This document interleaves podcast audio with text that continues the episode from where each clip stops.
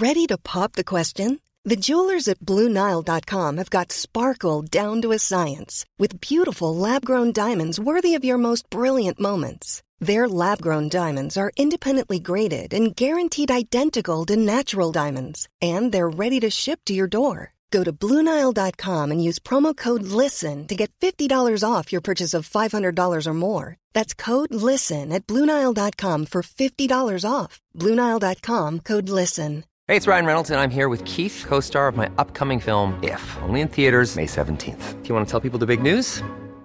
All right, I'll do. Sign up now and you'll get unlimited for $15 a month in six months of Paramount Plus Essential Plan on us. Mintmobile.com slash switch. Upfront payment of $45 equivalent to $15 per month. Unlimited over 40 gigabytes per month. Face lower speeds. Videos at 480p. Active Mint customers by 531.24 get six months of Paramount Plus Essential Plan. Auto renews after six months. Offer ends May 31st, 2024. Separate Paramount Plus registration required. Terms and conditions apply if rated PG. The Opinion Line with PJ Coogan on Cork's 96 FM. It's as clear as mud now. Who knew what and when? It, it really is like absolutely. I mean, Leo's there the other night on the television insisting that they never told anybody. This was lamps on us as a surprise on Sunday. That should not have happened. Yeah, and not only did Tony O'Holohan tell Stephen Donnelly, he told him how worried he was. I was very clear, and I wouldn't preempt the outcome of a discussion, but I was very clear about the level of concern that I have and had. Who was telling who what was te- I don't know. I don't know. I just Ah, it's all a fog now. 1857 15996 is the number. The text to WhatsApp 083 396 96 96. The email opinion at 96fm.e. Uh, Twitter is at opinionline96. Your hashtag is OL96. And of course, if you want to message us on Facebook, you can do so. The Corks 96FM Facebook page. And please, if you can, mark your message for the attention of the opinion line. Just makes them easier to find. Now, for months and months, as we talked about the coronavirus and we talked about levels one to five and we talked about lockdown and semi lockdown and this place closing and that place closing and stay at home orders and the whole thing. Consistently, we get a few calls and texts to the show about the off licenses from people who say just shut them down completely, from people who say ban the sale of off license entirely, to people who sit on the end of the phone crying to us about the implications for them personally of closing the off licenses, like the woman who rang one morning and said if he doesn't get his whiskey, I'll get it. And you know what I mean.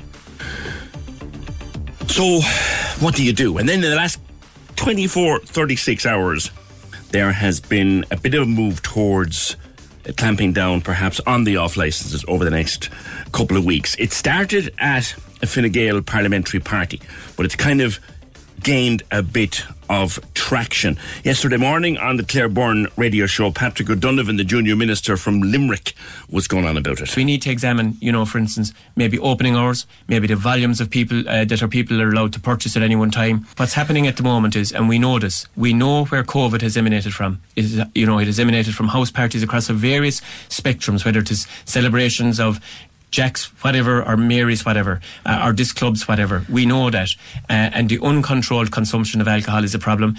Now, then another junior minister, Robert Troy, he told a Fianna Fáil meeting that off licenses should be closed for three weeks. Closed, just shut the whole lot of them down. And we think that the Social Protection Minister, Heather, Heather Humphreys, is behind this as well. She was talking at that parliamentary party meeting. The Justice Minister, Helen McEntee, is thinking about it.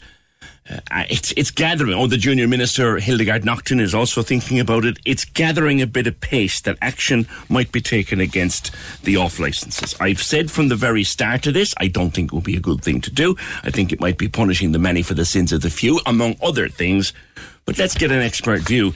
A man who's always talked to me many times about overconsumption of alcohol and perhaps how we might look at dealing with it. Uh, Dr. Chris Luke. Chris, good morning to you. Yeah, good morning. Um, of licenses open or closed, would it make a difference at this point? Well, I think it would make a significant difference if we regulate uh, socialising, first of all, and if we particularly remember that most of the difficulties with alcohol comes not from regulated uh, drinking, not from uh, licensed premises, but from off-licensed sales. I mean, that's been a public health fact of life for a good 30 years.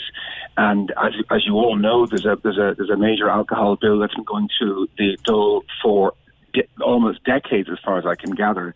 Uh, and there's been a deal of sort of uh, legal foot dragging.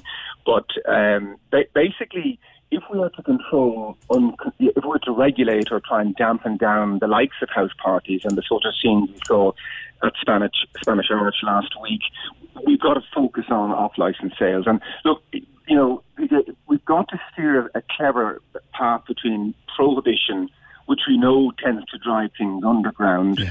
uh, and towards criminality and all the rest of it, uh, and disinhibition, which is basically what happens when you've had a few scoops and there's nowhere else to go. I mean, we, we saw it now uh, in UK where pubs were allowed to, to, to ply their trade but were told to close at 10. So they're luring people to the pub from, from their homes with the prospect of, of a night out with friends and family. They're giving them a couple of pints or whatever, and then just as they're whetting their appetite, uh, you know, they have a, a taste for more and more congregation, they're turfing them out onto the streets with nowhere else to go. And then they're, then they're wondering about the, the kind of the, the disorder and, and, and crowds on, on the street. So I, I must say I'm all in favour of regulated yeah. uh, celebration. I think it's really important that people are able to socialise. I think socialising is absolutely essential. Mm for mental health and for society. It's not even the socialising, Chris. Uh, I speak only for myself, but now that we're on restricted behaviours are asked to mind ourselves for the next couple of weeks, I will do what I'm told. Part of that is I will go nowhere, I imagine, on the next few Saturday nights. One thing I will do is sit down with a box set and maybe a takeaway. And I, I think I'm entitled to have my, my bottle of wine with that or my couple of cans. And if you over regulate the off licenses so I can't get those, like by closing them down, that's punishing me for somebody else's bad behaviour. Yes, and that's what I mean by prohibition, which I'm not advocating at all. I mean, I'm not advocating anything other than regulated socialising. In fact, I floated the idea a couple of weeks ago because it struck me uh, having uh, you know uh, young uh, young adult children and one of whom is an UCC the first year. It just struck me as very disappointing that they couldn't get into any any pubs, and the, and, the, and the universities weren't doing very much to sort of celebrate and mark their rite of passage. So, I mean, I thought that places like NUIG and uh, UCD and all the rest of it should be hosting uh, little, little celebration parties that are extremely well regulated. You know, table service only. Uh, you know, uh, tents on the, on the campus, rather than expecting people to go and find their own uh, place to celebrate on the streets by by, by Spanish Arch. And in addition to that, I said we should regulate off licenses for the moment. Now, look, in South Africa and Botswana and Bahamas and Hong Kong and places like that, they closed all off licenses and licensed premises in, down in mid to late March. And the result was one, a, a, a huge public health bonus in in in in in, in, in terms of the reduction in the number of alcohol-related vi- uh, domestic violence, alcohol-related accidents, uh, and homicides pitching up to the emergency departments and, and mortuaries in South Africa. But of course, they saw things like people, and you're talking about driving things underground. There was, for example, a case of, a, a, gang of thieves who, who tunneled into an off-license Africa and went off, got off with, with, with tens of thousands of, of dollars worth of, of, of booze. Uh, and then, of course, when they when they reopened the the, the office and the, the the licensed premises, there was a massive pent up demand, which meant that there was a, a, a tsunami of alcohol related problems uh, coming to the hospital. So I'm not in favour of prohibition. Uh, but what I am perhaps suggesting, I mean, if this is something that we have to think about and debate and deliberate over, I mean, I'm suggesting that perhaps people could get their, their off license sales between, say, 9 and 12 in the mornings and try and regulate, particularly regulate around, you know, in the vicinity of, of universities and so forth. So I'm, I'm not advocating prohibition, uh, PJ. I'm advocating, in fact, exactly what you're you're, you're talking about: the, the pleasure of a glass of, of, of vino uh, over a box set at home with your loved ones. I mean, that's absolutely the right thing. Mm. That's you know, that's why you know, Gaia, God, geography, whatever you want, provided alcohol. It's, yeah. it's, so, so what would you suggest, maybe, Chris? Predicament. What would you suggest? Sorry? Maybe limits on what people can purchase, but that won't work because they just go to the next well, off license up well, and buy it again. Yeah, but see, otherwise you're you're you're you're you're, you're limiting it slightly, and that's what you have to do. I mean, I think what we what we don't want to see is the as, as people said, the the prospect of uh, one young person with a trolley of of, of, of you know slabs uh, and, and, and bottles of vodka coming out of, of, of the supermarket. I, I, and I think for the duration, it's a bit like the toilet rolls, PJ. You know, I mean, at the end of the day, uh, uh, in the first wave of anxiety, things like bread and uh, toilet rolls were being were being you know were being hoarded, and it meant that you know the first person in was getting all the all the toilet paper, while the elderly pensioner at the back of the queue was getting nothing. So, I mean, it's something as simple and something that we've seen working which is limiting uh, what you can buy, uh, you know, for individuals to say, like, say, six six pack and a, you know, half a bottle. I don't, I don't know, but something yeah. Along those lines. Or hours, maybe. Yeah, uh, li- limiting the hours. Would you close them at six o'clock, say? Yeah, and the other thing is, uh, you know, I mean, it's not it's not very long since we, we, we got rid of the Good Friday phenomenon. And of course, we all know perfectly well that on, on, on Good Friday, you know, there was a reduction in the, in the level of alcohol. It's not saying there wasn't beans and lock-ins and all that, but overall, the consumption was down. So it meant that the overall impact of alcohol-related problems on that particular day uh, every year was, was, was, was reduced. So I'm just saying that as we go up and up and up the levels, that you know we might.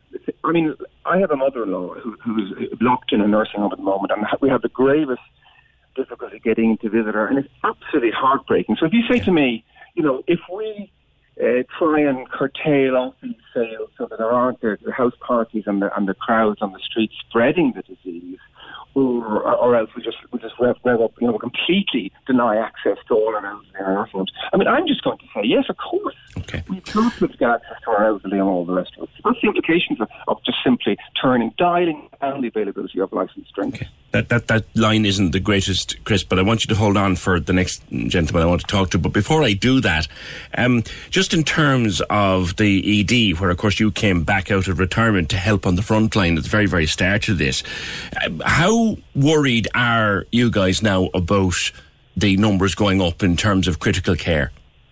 I'm very worried. I mean, the departments have been chock a block since uh, June, really.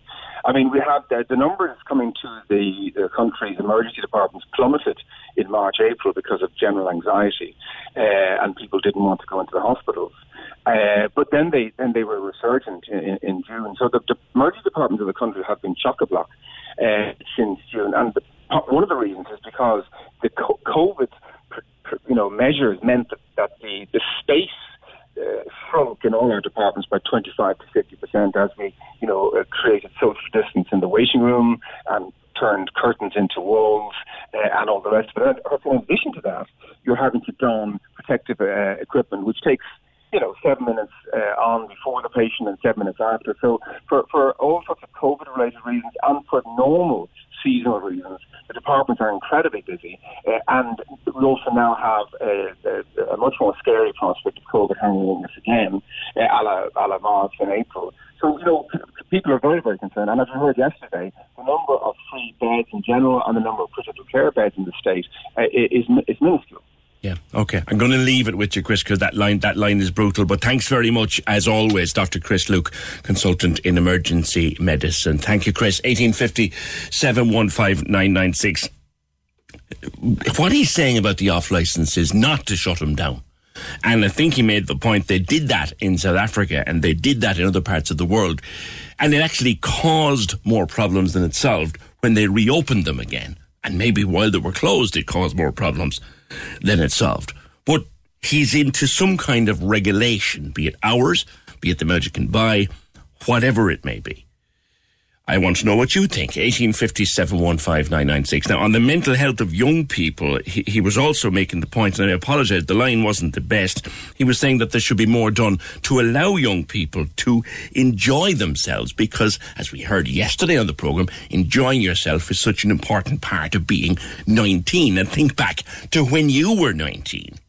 Sure, Janie, God, you need to be tied down. I know I certainly needed to be tied down for half the week to keep me at home.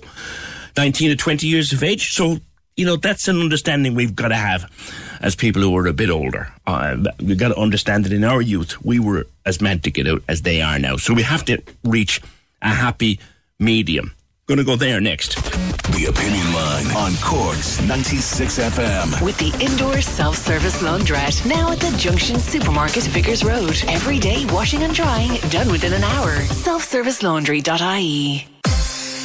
Cork loves the arts. We do too. That's why we bring you the Arts House. Every Sunday on Corks 96 FM. Hi, it's Elmarie. Each week, we bring you the latest news from our vibrant and creative communities all around Cork. Whether it's tips for the best live gigs online, new initiatives from Cork's writers and musicians, join Elmarie Mawe and Connor Tallon as we work to support and keep the arts alive in Cork. The Arts House. Sunday mornings, 8 to 10. With Griffin's Potatoes Cork. Fresh, flowery, and full of taste. It's at the root of what we do. On Corks 96 FM. The Opinion Line with PJ Coogan. Call us now, 1850 715 996. On Corks 96 FM.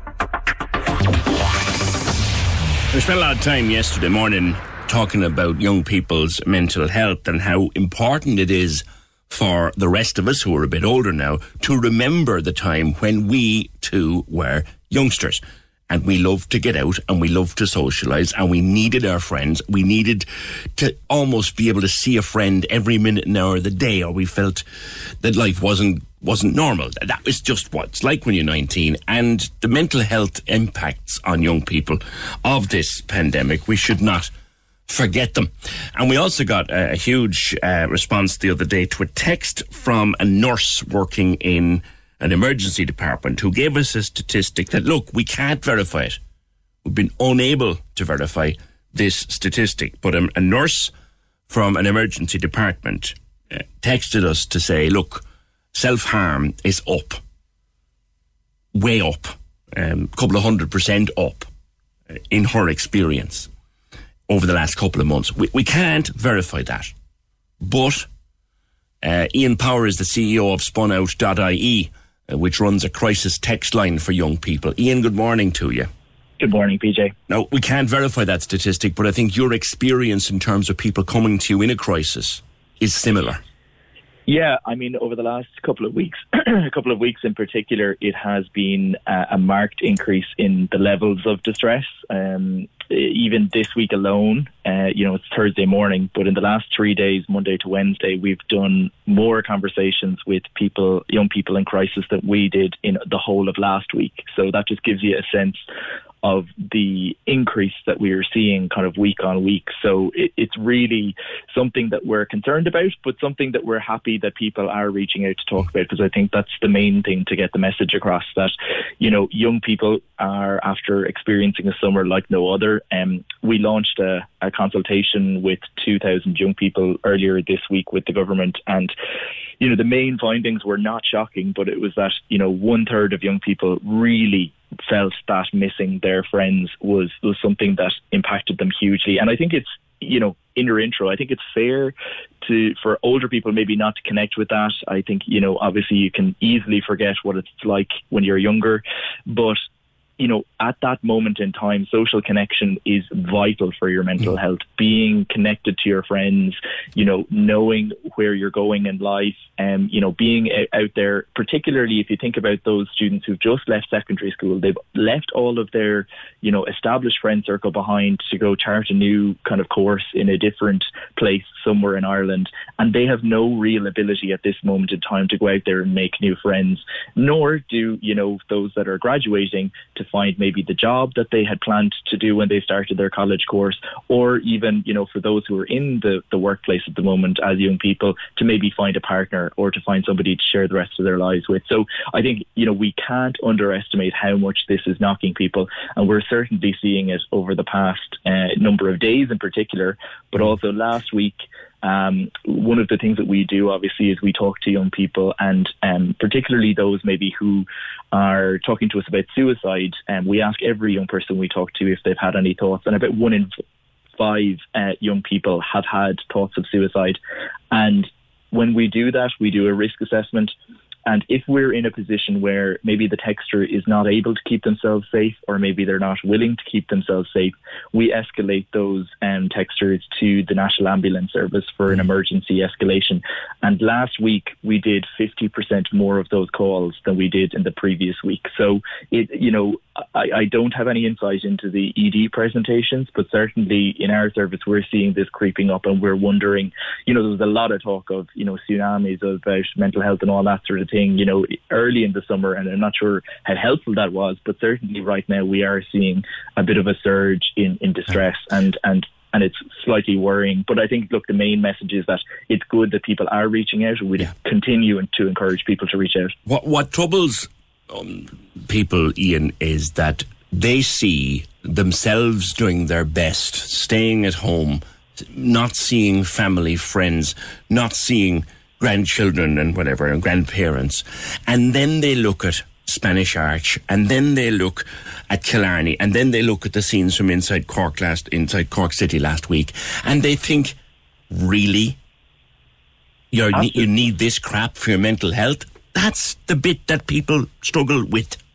Absolutely. And I think the thing to get across as well is that, look, there are nearly 600,000 young people in the age bracket of 16 to 25. And you can be damn sure we'd know about it if there was 600,000 young people on the streets. They're not. The majority of young people are doing what they're supposed to be doing. Um, but I do agree with what your earlier contributor, Chris, was saying. And also, I was listening to the program yesterday. And we need to find a way for young people to socialize in a safe way we need to figure out a harm reduction approach to it. Is there a way for us to be able to allow, and it's going to become more difficult obviously as the winter comes in on us more, but is there a way for us to set up social events for young people that are outdoors, that are spaced out, that are controlled, that are well staffed? Is there a way for us to talk to young people about creating social bubbles?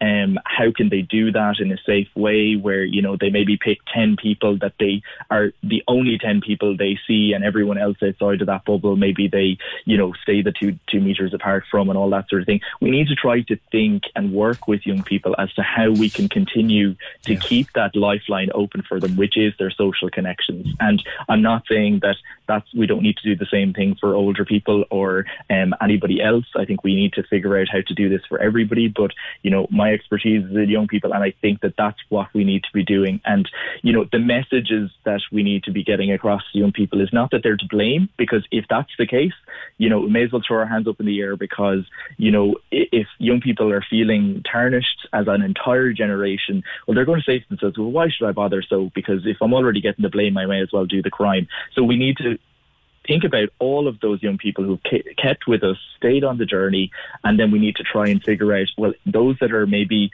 struggling and slipping, how do we bring those young people along with us, um, you know, in the way that we need to. Lastly and briefly, Ian, have you any view at all on off licenses and regulating them or shutting them? Uh, to be honest, you know, what I would look for is the evidence, and I haven't seen or heard any evidence that, that shutting them or restricting them is going to do anything. Um, the overwhelming evidence is that controls in the Scandinavian countries doesn't really tend to, to do a huge amount. I, th- I think it's probably a fool's errand. Um, we need to have a much more, you know, long term think about our structural and cultural relationship with alcohol and figure out ways to meaningfully kind of make changes as opposed to kind of things that are going to, to be gimmicks and not necessarily, I don't think, make a huge difference. Um, okay. All right, that's good.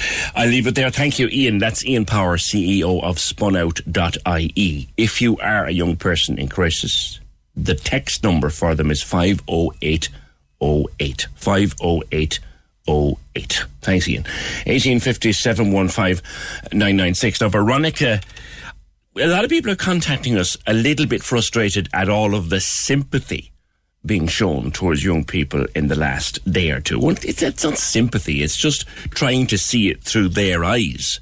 Veronica, good morning to you. Good morning, PJ. How are you? Good. What would you like to say? PJ, uh, first of all, I want to say, like, why is the elderly always have to suffer, especially for what's going on today.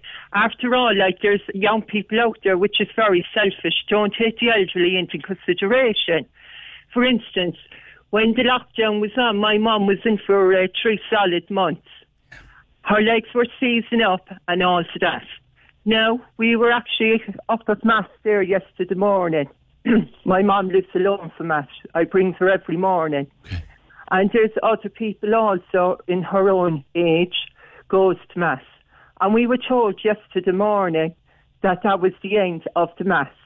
Yeah, it's online now. Like, I think it's a disgrace because, like, um, that was bringing them out, and especially for their mental health issues, like, and they're going to be in again with no mass. Yeah. Now, Is, is your mom able to use an iPad or something and watch mass online? No, I tell you now, my mom, um, can get her on television only to sound because she just can't afford broadband. Okay, okay. And that's the only way you can get the television on to actually see it. But then again, my mum would actually like to be in the church I know. itself because where the church is, is the Ascension ground about her. Yeah. And um, like they're trying to raise money to do roofs and windows and all. To I know, and, and, and, and her church is her church and going to church is very very important. Well, I'm proud of going. I'm Catholic, and I'm not ashamed to say no. Oh, I'm going to mass since I was a young child. I live alone. I like going to mass. Yeah, I have nothing against people that don't go to mass, but I'm just saying they should think of the elderly, what they're doing all the time. Why must they suffer? Yeah. Because after all, it was taking them out of themselves to go up to mass and meet people. And we were doing the guidelines, the whole lot, face mask, hand sanitizer, everything like that. Yeah. But like all that is taken away from them again. Like we don't know, like the minute again, when is mass going to go back? They're actually delighted to go back to mass and this again to be taken from them. Well, you Like, know that if you just want to bring her up, sorry, Veronica, you know Sorry. that under the level three rules, Yes, that if you just do. if you just want to pick her up and take her up to pray for a Yeah, while, she she like- can do that. Yeah, she can do that, but I'm just saying in the line of mass. Like, yes, there's, if there was a funeral in the morning, they're allowed 20 to 25 to go to the funeral or a wedding. Yes, there's no mass allowed at the moment, and do you understand where I'm coming from? I do, I do, and I think you're annoyed as well by the amount of parties going on. Oh my God, it's dreadful. And yes, it's not. It's very selfish on the elderly. Like, why should the elderly have to be in and suffer for the likes of younger people out enjoying themselves? They don't take them into consideration at all. Like, when there is the parties, who are they coming back and passing that on to? You know, they should think of all that when they go partying. Who is they affecting? You know. I know. How old is your mum? She's was she eighty five? My mom's 85. My How is she otherwise? Carer. Well, I tell you now, PJ, when she was in for the three months, her legs seized up, I know.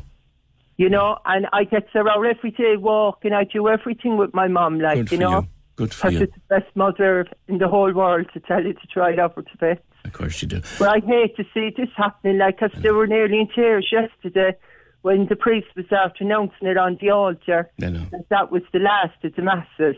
You know? I, actually got on to the bishop as well, but I couldn't rightly talk to the bishop in person. But I was talking to his secretary.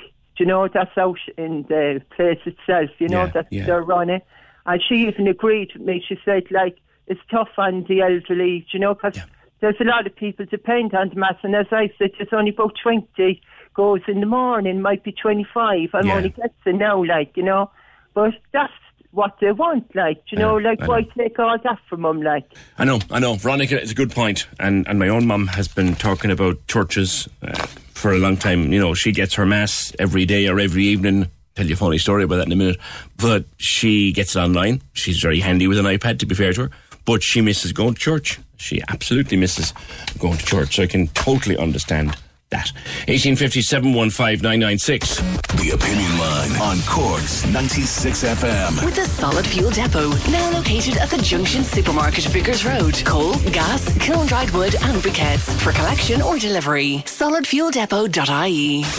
I've been trying to keep my distance. It's really important we continue our efforts to stop the spread of coronavirus. New government guidelines have now made mask wearing mandatory in shops, supermarkets, shopping centres, and on public transport. Retail staff must also wear a mask, unless there's a two metre distance or a partition. Disposable masks should only be worn once. Cloth masks should be washed daily, and multiple masks should be used in rotation. If a mask becomes damp or wet, it's no longer effective and should be changed. Remember, when touching your mask, wash or sanitize your hands. Help stop the spread of coronavirus and stay safe. I've been trying to keep. Keep up to date with the latest COVID 19 information at 96fm.ie. This is Cork's Gold Imro award winning talk show. The Opinion Line with PJ Coogan. Text or WhatsApp now 083 396 96 96. On Cork's 96 FM. Mike says as a group we're forgetting when we're talking about this. We're talking about the old people, talking about the young people, talking about students. Mike, I'll be with you in just about one minute, right? Uh, just want to get through some of the comments on off licenses. It's a it's distinct possibility now that there could be some restrictions brought in on off licenses, either narrow down their hours. At the moment, we've got some of the most restrictive off license hours in Europe 12 midday to 10 p.m. They want to shut them down a bit more, maybe 12 till 6, 12 till 4, something like that. That could happen. Others want them closed down completely. Robert Troy wants them closed completely for three weeks. But Aaron says, what about people living with alcoholics and domestic abusers? What about them? Declan, all now this is an interesting idea. All alcohol sales should be by debit card payment only. Set up a separate till in the supermarket for this. Purchase description on statement would read that the alcohol the alcohol purchased and the cost of it. It's a bit like gambling. People won't want that showing up. Read from it what you will. Morris says, PJ, there'll be fellas going around selling drink out of the back of vans if there's regulations included or in- introduced about the sale of alcohol in off licenses. Prohibition doesn't work. Claire says, raise the legal age for consuming alcohol or purchasing alcohol to 25. Why tar everybody with the same brush? I said at the start, says Tom, I said at the start of the last shutdown, that off licenses should be closed. Not everyone can control their drinking. The parks were full of drunk people with alcohol bought in off licenses and supermarkets. It moved indoors now. Caller says, look at the poor man who's being punished already with the pubs closed and lives on his own. Caller is against the off licenses from the beginning as they're causing the parties. Open the pubs and close the off licenses. Some people have nobody to talk to at home the pub is their only social outlet. Con simply says they're not essential places of work. Dan says just shut them down. If we all have to suffer over the sins of the few, then so be it. It's a longer message than that, Dan, but that's the thrust of it. Uh, PJ, you should realize this is a time of danger and we have to do whatever it takes. You have a responsible job, which is why I'm trying to take everybody's view into account, Dan. 1857 Mike, good morning. Good morning, PJ. You Good. You're saying we're forgetting the farmers. Yes, indeed. But I know. I always say every time you turn on the turn on the radio, it's COVID COVID nineteen, this, that, and the other. Um, like I highlighted there on Facebook, I would say the last two days, the, the high suicidal rate of young and old farmers yeah. due to this. Yeah. You know, it's just like fair enough. They they're after shutting the pubs again. For what reason, I do not know. But the common paddy that's living up in the hill can go down for his pint and his his chat. Yeah. So probably the only person he can chat to during the week. Yeah. And like when they did the full shutdown, uh, there was a lot a lot of farmers were at wit's end of how to say seeing their cattle because they have to go past Garda checkpoints or like basically will the price be still there if you want to sell these cattle or or will there will they be feeding there? It, like it's like fair enough, right? Fair fair play to the nurses and doctors. Look, they're doing a great job. Uh, but like it's just people are just forgetting just basically the farmers. Like we are we are we are working away and look we are well used to isolation. Hmm. Well maybe because well, I probably smell a small bit, so like this isolation could be handy to me for a while. But But it's like, a lonely old life, is what you're saying. Oh no, it, no, it, it, it, look, it is a lonely life, but like fair enough. I'm in. I won't say I'm in the young bracket. I'm in the middle bracket. That I'm able to communicate with my friends through my phone, but it's well, it's, it's the farmer. It's the farmer who who has just got the old Nokia phone that won't that won't die in in a, in a year. The battery life won't die in a year, kind of a thing. Like Yeah. it's just They don't just, have uh, anybody. And, and Yeah. Mike, is there a business concern here as well? Because not only have we got the effects of, of the pandemic on, on your prices, and you're an essential part of the supply chain, so the, the work is going to be there. But there's between, between that and what's going to happen with Brexit, farmers have a lot to worry about. Well, they, do. Like the people, the people don't realize when McDonald's, when McDonald's and Supermac's and all those big chains, big changes uh, cl- closed down during the pandemic. Like, like where was the beef? Where like we were supplying those to those chains? Well, we think we were anyway. Uh, um, like those supply chains went and then the prices went down. Like we are still working. Look, every day is this, look the change jobs are every day. And like the people, the people who, who wake up in the morning and can, can go into the office and they know they get a paycheck at the end of the week is look fair play to them. Like, but if to the farmers it isn't like Monday and Friday, like you might you might make ends meet until Friday. It's just like it's look, it's it's it's it's a market with, with, a tight rope. With a tight rope. That's the way we look at it. Yeah, yeah. Do you know? And And, the amount of and the amount of young farmers that are not take and the amount of young people aren't taking up the, the, the parents' farm is incredible. Yes, and of course, the, the, the people that are managing farms, uh, it's a lonely old life there. And remember their mental health as well as what you're talking about. Oh yes, indeed. Like, like, like. Fair enough. I can, I can go. Out, I, I can go out and I, I can see. I can, I can, I look. I can see. Least I have a few neighbours that are close to me, if need be, like. But it's just, it is a look. It is a lonely life for, for, for farmers. Like, and it's like people, people be laughing at us, kind of saying, "Oh, the farmers have it all this way." Yeah, fair enough. I've got a big field, and I can walk down the big field. But there's no one in the big field I can talk to. I know. That's a good point. Mike, leave it there. Thanks very much. 1850 715 996. And the words of a man we talked to many, many times over the years. Haven't spoken to him in a while. I believe he's okay. I believe he's doing very well. Uh, but my old pal, Paddy O'Brien, something that Paddy has always said in her many, many interviews over the years loneliness kills more people than anything else every year. Loneliness and cold kills more people than anything. And we should remember that because it can be a very lonely time. It has been a very lonely time for people uh, during the, the, the pandemic. Uh, closing off licenses would escalate drug taking and illegal sales, says Frank. Uh, 1850 715 In general, I think people saying, look, don't close the off licenses. It might cause more problems than it would solve. And that was what Chris Luke was saying to me. They did it in South Africa. They did it in a number of parts of the world. When they closed the off licenses for a couple of weeks or a couple of months, it sounded like the right thing to do. But at the end, it probably caused more problems than it solved. We're going to move on from off licenses, but I want to keep it in the background for the rest of our program this morning to gauge how you feel about either restrictions or closure. But let's deal purely and simply with closure. We have it up on Twitter, uh, regulation of the off licenses. We have it up on Twitter. So, off license, yes, if you support regulating or closing. Off licenses, yes, or off licenses, no, if you don't. Off yes or off no. Off licenses, yes, if you support clamping down on the off licenses. Off licenses, no, if you don't. 083 396 96 96, and we leave it run uh, for at least an hour, possibly more. I'll remind you of it a couple of times, text or WhatsApp. Now, I may have to come back to this one after 10D, so I'll just get started with Julie. People with a disability who don't have access to public transport are likely to be left marooned, according to an independent TD. That's Denis Naughten.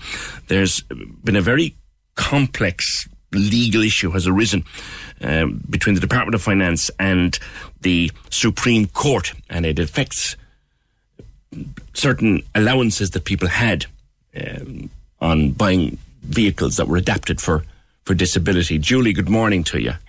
Good morning, PJ. Can you explain in simple terms that we'll all understand what has happened here? Uh, yep. Um, so basically, there was um, a court case uh, back in June where uh, two families um, challenged a refusal for um, vehicle adaptation grants uh, for their 17 year old children. And they took it as far as the Supreme Court. Because the criteria for the different grants is, is quite stringent and the language is quite archaic about not use it, not being able to use arms and legs.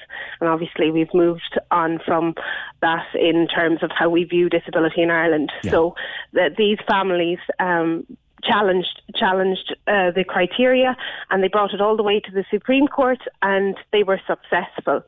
So as a result of that, um, now um, primary medical certificates um, are not being assessed or issued at the moment. So I suppose it's important to realise that that means, as far as I can tell, this only came to my attention yesterday, PJ. So, as with anything, you know, uh, information is still emerging. But um, as far as I can tell, it's for new new entrants or new applicants Yeah. for And how primary much, medical. how much is the grant worth, Julie? Um, I, I suppose it depends. So uh, for for uh, the particular grants, uh, you can get up to uh, fifteen thousand rebate if you're a passenger, and ten thousand rebate if you're a driver.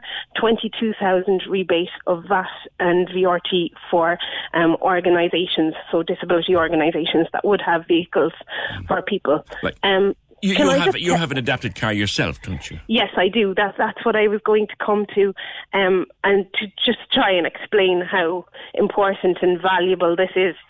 Um, so I started driving at the age of 21, and I can still remember the day when I was in Ballincollig and I was walking down the street on my own, and I suddenly felt really, really weird, and I was like, why do I feel so strange? And I realised it was the first time I had ever got anywhere by myself completely of my own volition at the age of 21. So, like, that's how valuable my car is to me. My car is my legs and really um, gives me a great opportunity to participate in society and to be a contributor. A contributor to society. I use my car all the time for my work. Yeah. Um, and I, it's important to say that people who are getting these grants, they're not, you know, we're not making money out of it. It's to help us with the extra costs that we have. So, for instance, I have to have a bigger car than most people because it's harder for me to get in and out of the car, so I need extra space. Um, I have to have a saloon, uh, sorry, uh, um, uh, um, an estate boot to be able to get my wheelchair in and out of my car. And also, so I have the wheelchair with me all of the time. And as well, if I'm going somewhere, I generally have to have a change of clothes in case I get wet. I have to have all of the things that I need for the day in the car because I can't carry things as easily as other people could. So I leave things in the car and I come to and from the car if I need to. Um, so it's really important that I have a car that suits. Yeah. In terms of particularly driving, I have um, an automatic boot door so that I can use the boot. I wouldn't be able to use it without that. And the cost of that as an extra in most cars is between 500 euro and 1,000 euro. Yeah. Um, and same with the lights in my car. I have to have automatic lights because I use my hands to drive completely. So, you know, I don't have four arms. I, And only all, have and, all of these things Yeah. are costs, and you were able to claim them back, but the next person mightn't be able to because of this Supreme Court decision. Is that it? Yes, and it's it's also important to realise that the primary medical cert, which has been suspended for new applicants now, is a really important document for people with disabilities. Um, it also entitles you to the blue parking badge. Right. So that will mean that people won't be able to get, new applicants won't be able to get the blue parking badge. As I say, I'm going to come back to it after the news, Julie, but just before I let you go, because time is catching me, do you know if this comes under the Minister for Health or the Minister for Disability? Well, it's coming under. Uh, it's the uh, Department of Finance that made the decision Right. under revenue. Um, uh, I suppose it comes under. It comes under both actually. Okay. Um, it is a health a health thing, I suppose. Um, but it's given through revenue all of the time. Okay, I'll leave it there. Thank you very much. You've started it off for us. It's it's a it's because of a Supreme Court decision that what Julie was able to get to get her car adapted, and she has a one nine one car. The next person buying a two oh two car or a two one what Well, they may you know, they may not be able to get their car adapted because of this Supreme Court decision. The Opinion Line with PJ Coogan on Cork's 96 FM. Yeah, let's continue that little poll we've decided to run with regards to the off licenses. It doesn't matter what kind of an off license, be it the one down your local supermarket or the ones, the standalone independent ones. Is it time to start restricting the off licenses as we try to tackle the second wave of COVID 19? Off licenses, yes or no, or just yes or no to 083 396 96 96. Text or WhatsApp. We're also running it on Twitter at OpinionLine96. So you can vote wherever, and at the end of the show, we will collate all of the various platforms into an overall result. But do you think it's time? Some people do, some people don't. Some people want them closed, some people want restrictions. Just is it time to restrict the off licenses in some way? Yes or no to 083 396 96 96. Naomi says, Am I the only person that can't afford to go to off licenses? Supermarkets are far cheaper. I only go to off licenses when I'm looking for something for a special occasion. Issue coupons for drink, says this message. They were used in World War II. Why not now? To damp down the drinking and parties, I think they should do just like they did when they opened the pubs for people to have to spend money on food that supermarkets and off licenses should only be for people who've already spent 50 euro on food and groceries. Tony says in Cuba you can go to pubs, restaurants, and cafes. There are guys sitting alongside the parks with crates of beer in the boot for half price. They're also very keen to buy the bottles back off you when you're finished. It shows that when you regulate things too heavily or make them too expensive, you create a black market. That is what you do. 1857 15996. So we let that poll run for a wee while longer, in fact, for I'd say at least an hour, and we'll collate it all at the end of the show. I'll remind you a couple of times what our question is. But we're talking about this Supreme Court decision which is affecting people's ability to get hold of a very valuable grant or series of grants to adapt a car for driving with a disability. So whether it be that you can drive off of the steering wheel or whether it be that you have to have a special kind of a boot or you have to buy a larger car, any adaptation of the car to allow you to drive with your disability, you can't get the grant now because of a Supreme Court decision. Daniel Doyle works at Southern Mobility. Daniel, good morning to you. Good morning, PJ. It's it's causing a backlog of applications for adaptation, but also it's causing people to say simply can't afford it. That, that's the main thing. So just a bit of background. Like I'm a disabled driver myself. Okay. Um, so I drive with a vehicle with adaptions. Um, but it's not just drivers that it is affecting; it's passengers. So, example, if your mother-in-law or something or father-in-law, they they acquire an injury and something, and they need an adaptation to help getting in and out of the vehicle, they're coming down to us, and they're coming with a car that mightn't be suitable. They need to change the vehicle, and they're just not financially able to because this grant allows people, so it's not just disabled drivers, it's disabled passengers as well. So they they can't get the grant. So we have people now they're at, they're stuck at home for months because they need to up they need to get the car, upgrade the vehicle, and they're fin- financially not able to. And I've raised this issue with my, my actually my friend of mine, my local politician Donica as well, Yeah. looking into it. Um, you know, there's, we have nowhere to. We, we got we the primary medical support, like they're telling Ex- us. explain. Sorry, Daniel. That's a, that's a term that people use, and I guess if, if you don't need to know what it is, you don't know what it is. So what is it? Yeah, so like I'll, I'll just speak about myself, Yeah. you know. So like my condition is um, osteogenesis imperfecta. So I have brittle bones disease. So um, you have to go and get assessed um, if you will acquire acquire a disability. Um, I automatically had one, but if you acquire a disability, your GP will refer you um, for a primary medical cert. In Cork City, in Cork South Central, it's up in, say, in Finbar. Then you go before a board and they're det- determine whether you apply for this primary medical cert. So it's considered like the golden ticket, you know. Right. Because if you get that, it allows you then get concessions, um, which I, I was listening to Julie before um, the break. Um, she explained it already, so it allows you to get them concessions. Yeah. Without that, you're not able to get it. See. People with disabilities, it's not that we like changing the car, it's we need a, a bigger vehicle to get in and out of, and ones with, um, they cost more money, you know?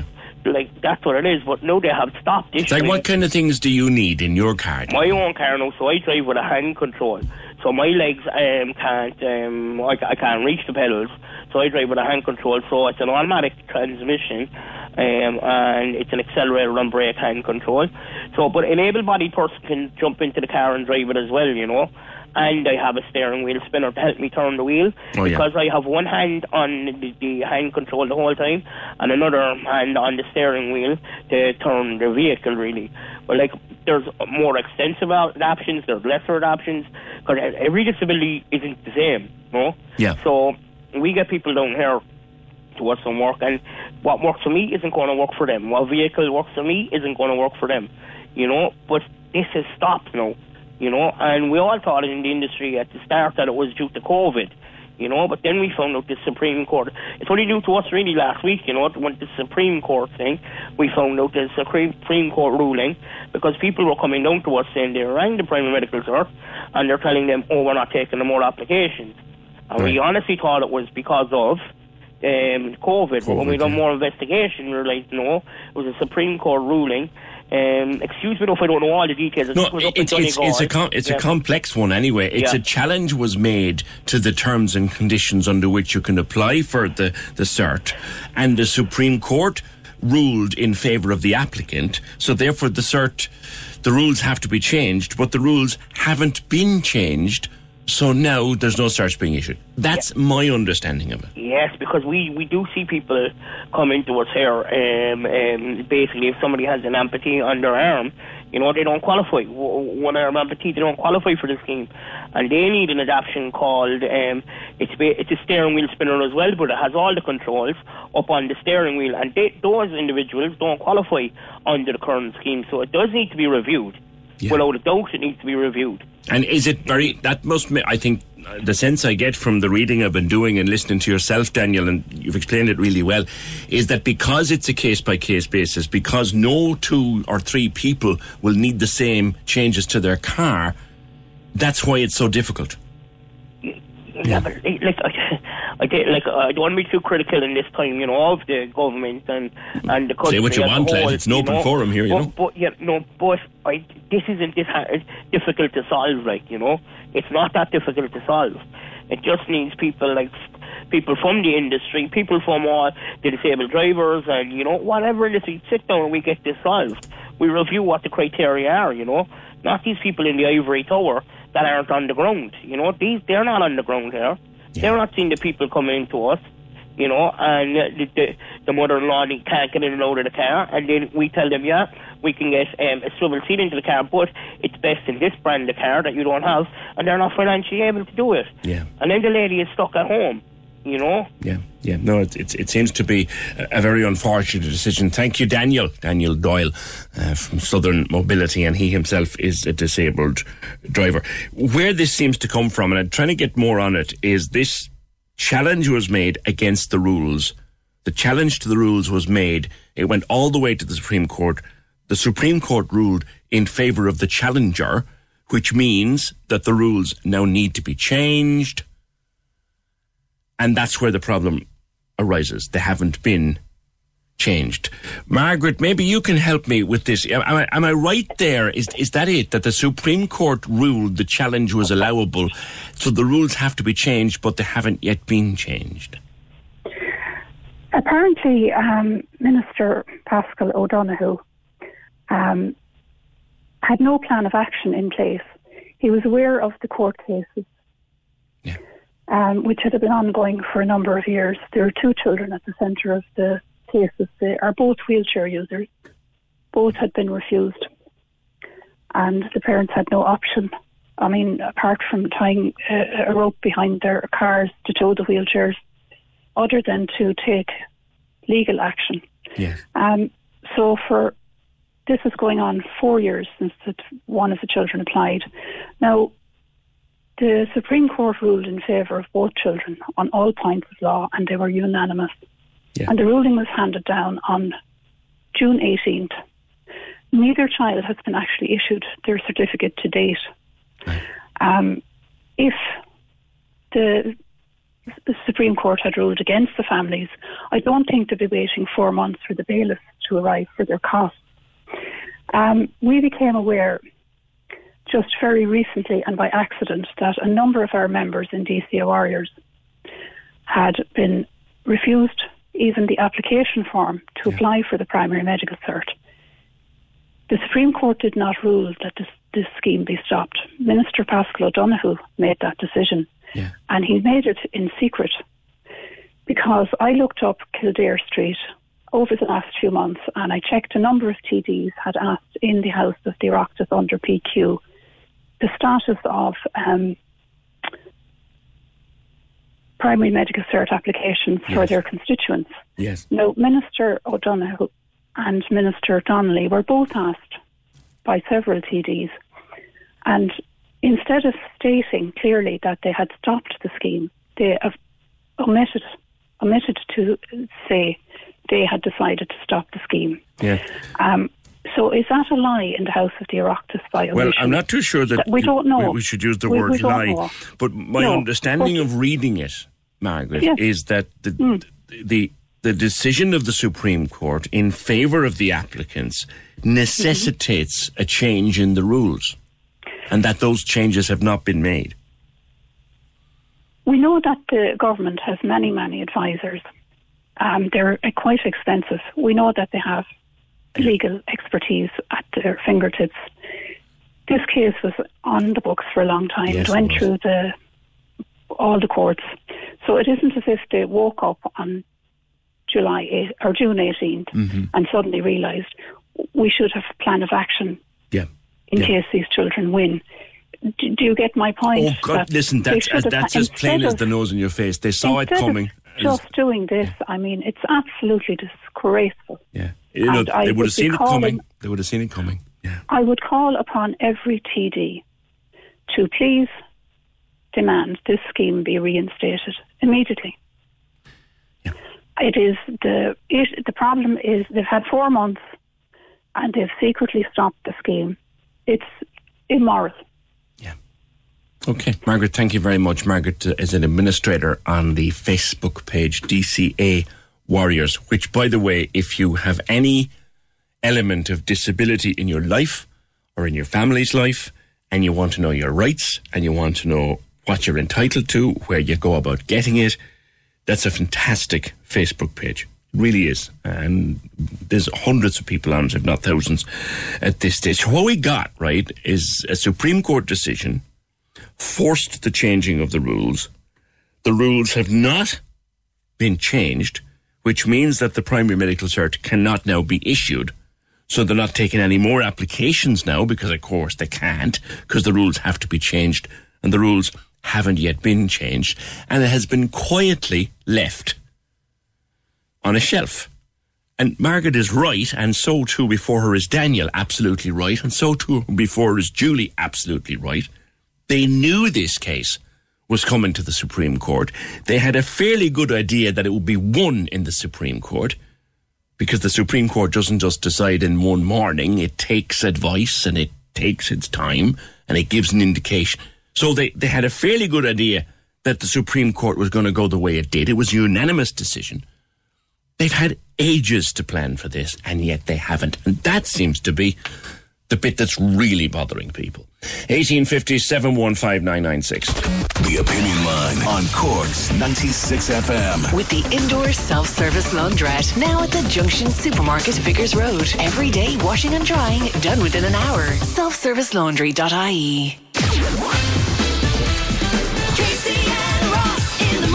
Weekdays, 6 to 9 a.m. On Cork's 96 FM. Okay, so for 2020, we're creating a time capsule that represents Cork. Toilet paper. Yeah. Definitely need that in there anyway. And what else? And probably a few tins of paint. Few tins of paint. a loaf of banana bread and a box of Valium.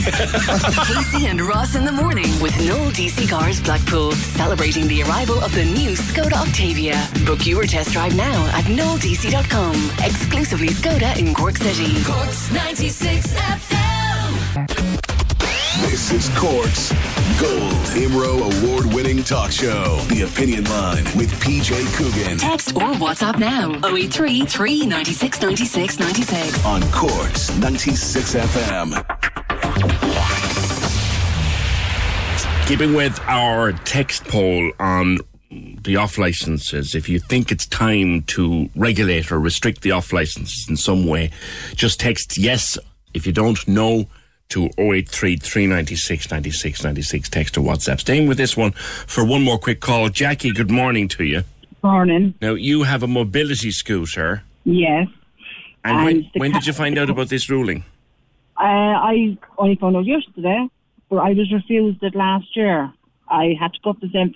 Finbarrs to be assessed. And I went in with my mobility scooter and I asked him what did he think and he said, I'm borderline. I might get it or I mightn't get it. Right. I had to buy a bigger car to fit the mobility scooter in because the seat and the battery would be in the back and then I'd have no room for my son in the back of the car. You know, so I had to go buy a bigger car to fit the mobility scooter in the boot. Yeah, and you wanted your primary medical cert to be able to Yeah. apply for the reliefs entitled. You were Yeah. Yeah. And my sister applied for it as well for my brother. She got it, but it was no good to her because she couldn't afford to buy a, a car, you know? I do, I do. She had to buy an old car, you know, to fit him in with the wheelchair and stuff. She had to buy a big seven seater one. And and You have to go back were you planning to reapply for your cert? Well, I had um, there was a thing that I could uh, appeal it up Yes. in up in the medical centre to, up in Dún Laoghaire. Yeah, yeah. Up, up there, I never went up there because I know I wouldn't get it because it's so difficult to get.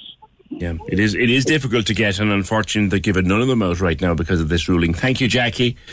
Uh, good luck with your uh, car. Eighteen fifty seven one five nine nine six. It's impossible to get the certs now because the rules have to be changed because of this Supreme Court ruling, and haven't been. Eighteen fifty seven one five nine nine six. Now, with regard to COVID nineteen testing, tracing, testing in workplaces, testing in direct provision, testing in general.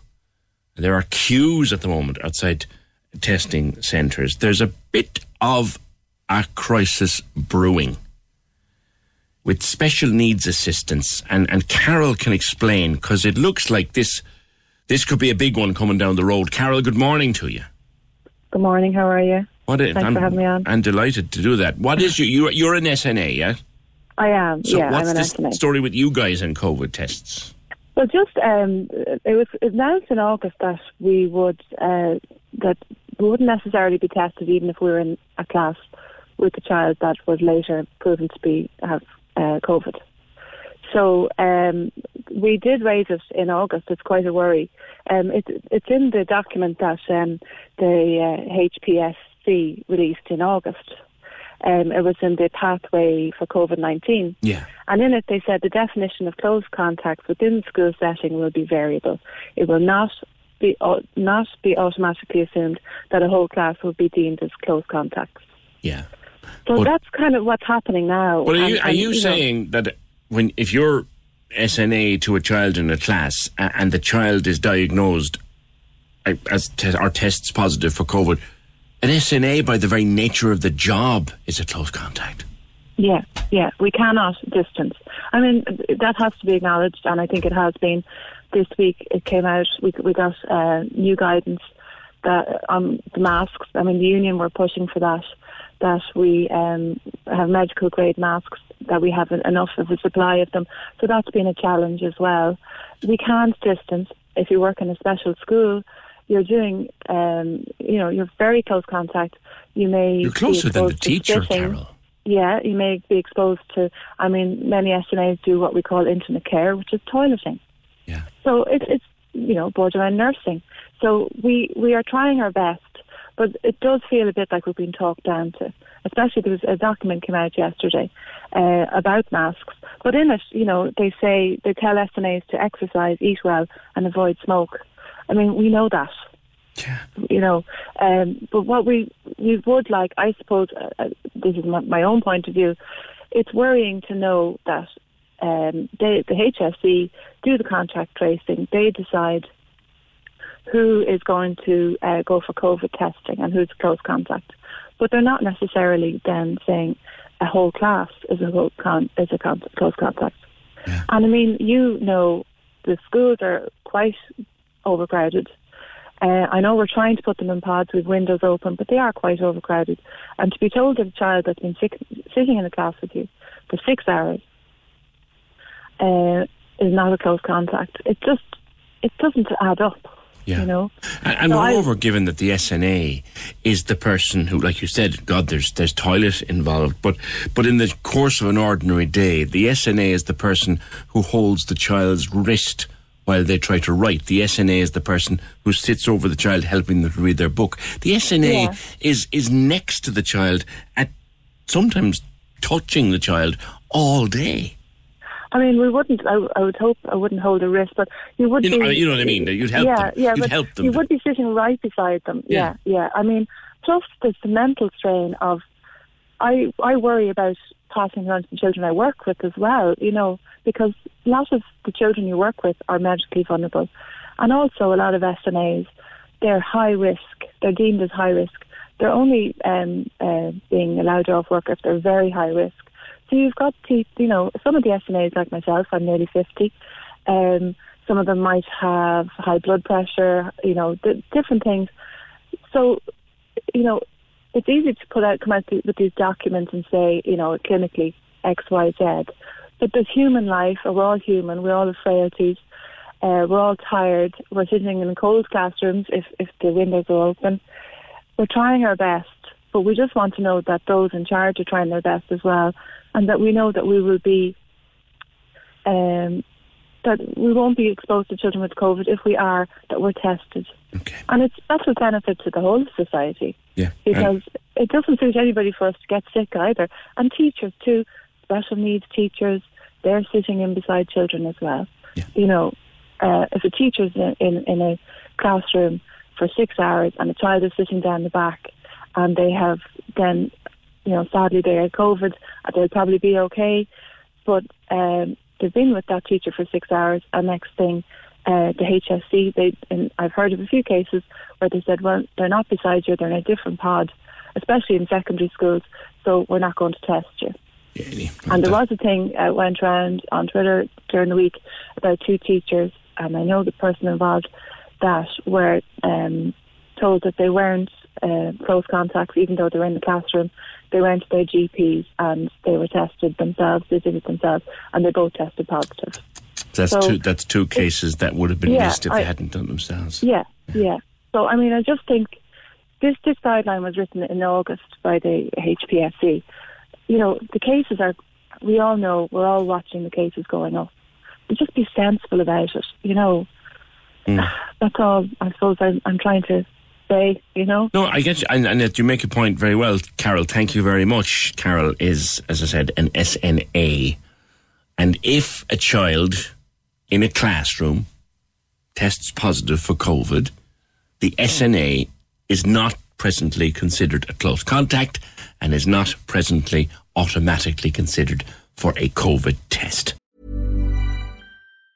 If you thought the only way to get a more defined jawline with natural looking results was through surgery, think again. Juvederm Volux XC is a non surgical injectable gel filler that improves moderate to severe loss of jawline definition and can help you achieve natural looking results with little downtime. Even better, this improved definition lasts up to one year with optimal treatment. No maintenance required. Improve jawline definition for a smooth, sculpted look with Juvederm Volux XC. For important safety information and to find a licensed specialist, visit juvederm.com. That's J U V E D E R M.com. Not for people with severe allergic reactions, allergies to lidocaine, or the proteins used in Juvederm. Common side effects include injection site redness, swelling, pain, tenderness, firmness, lumps, bumps, bruising, discoloration, or itching. There's a risk of unintentional injection into a blood vessel, which can cause vision abnormalities, blindness, stroke, temporary scabs, or scarring. Talk to a licensed specialist to find out if it's right for you.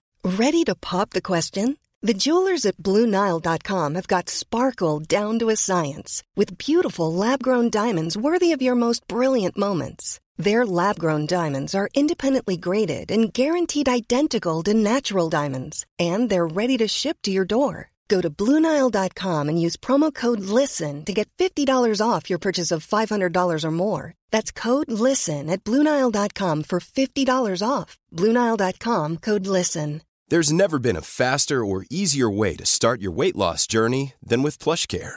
PlushCare accepts most insurance plans and gives you online access to board-certified physicians who can prescribe FDA-approved weight loss medications like Wegovy and Zepbound for those who qualify.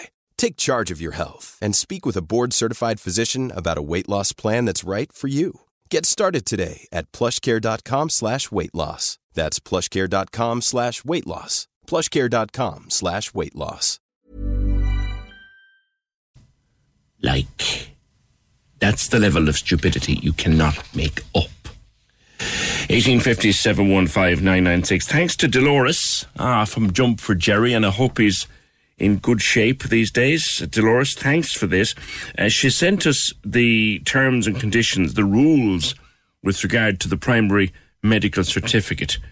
An applicant must be permanently and severely disabled within the terms of the Disabled Drivers and Disabled Passengers Regulations 1994. And there's a list of conditions that would bring them into that category, like be wholly or almost wholly without the use of both legs, or one leg and almost entirely without the use of the other leg, so they're severely restricted, be without both hands or without both arms, be without one or both legs, be almost without the use of both arms or hands, wholly or almost wholly without the use of one leg, have the medical condition of dwarfism, and have serious difficulties of movement of the lower limbs. Thank you for that, Dolores. And those rules have had to be changed now because the Supreme Court ruling, and they haven't been changed, so they basically can't apply anymore. Thank you. 1850 Just keep the poll going on the off licenses. Yes, if you think it's time for restrictions of some kind, doesn't matter what they are, just restrictions, and no if you don't. To 083 396 96 96. The Opinion Line on Cork's 96 FM. With a solid fuel depot, now located at the Junction Supermarket, Vickers Road. Coal, gas, kiln dried wood, and briquettes for collection or delivery. Solidfueldepot.ie. Access all areas on Cork's 96 FM. Your guide to nightlife on the side. Hi, it's Michael here with an update on Cork's entertainment. Coming up as part of the Everyman's Play It By Ear series, Ger Fitzgibbon returns with his play The Four-Faced Liar when the four faces of Shandon Steeple come alive with a commentary on the city's inhabitants. The final rehearsed reading in the series is the darkly chilling play The Seafarer by Conor McPherson and directed by John McCarthy. Access all areas. Feeling Good with Karen Underwood and John O'Brien brings us a night of heart-warming and roof-raising jazz, soul and blues. With interpretations of the songs of Billie Holiday, Nina Simone, Dinah Washington and Whitney Houston, you can check out more details at everymancork.com. Access all areas. Feel free to let us know at Access All Areas if you have a rescheduled show coming up or any live streaming events by emailing AAA at 96fm.ie. Access all areas Your guide to nightlife on Leeside. on Cork's 96 FM. This is Cork's Gold IMRO Award winning talk show. The Opinion Line with PJ Coogan. Call us now 1850 715 996. On Cork's 96 FM. Getting a bit of response to the um, primary medical certificate story and the change in the rules. I'll come back to it. I'll come back to it if I need to. If anyone else is going to be on the phone with me, I will do that. But otherwise, we shall move on, or rather move back to COVID 19. In the letter, the famous letter that was leaked on Sunday uh, from Dr. Tony Holohan to uh, Minister Stephen Donnelly, outlining his concerns and why he thought, why NPHET thought we should go up to level five restrictions.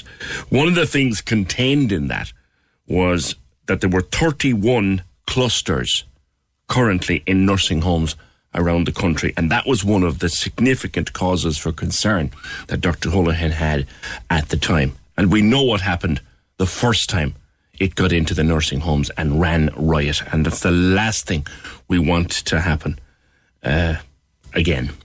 Uh, Diarmuid O'Dolig, we've spoken to him before from Oak Lodge nursing homes uh, who had a. Your, the first phase was was difficult, but you got through it, Dermot. But everybody must be very nervous now about the second phase. Like, what what measures are there with regard to level three? Good morning. Good morning to you, um, PJ.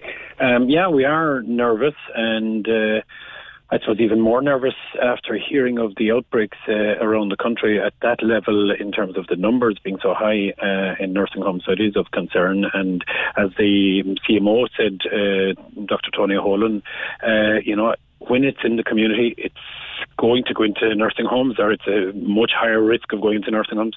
So we have to be extremely careful, everyone in the community, to reduce it, to do all the, the hand hygiene, respiratory hygiene, reduce the social contact. That's, and if the community reduce it, we have every chance then of protecting the most vulnerable people of society who deserve to be protected and we owe to them.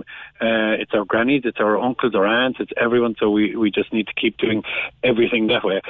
Um, it's now we've gone into a semi-lockdown where there's no internal visiting and no one-to-one visiting. We have window visiting and visiting in exceptional circumstances. You know where someone's health has changed or there's a significant decline or they may be nearing the end of life.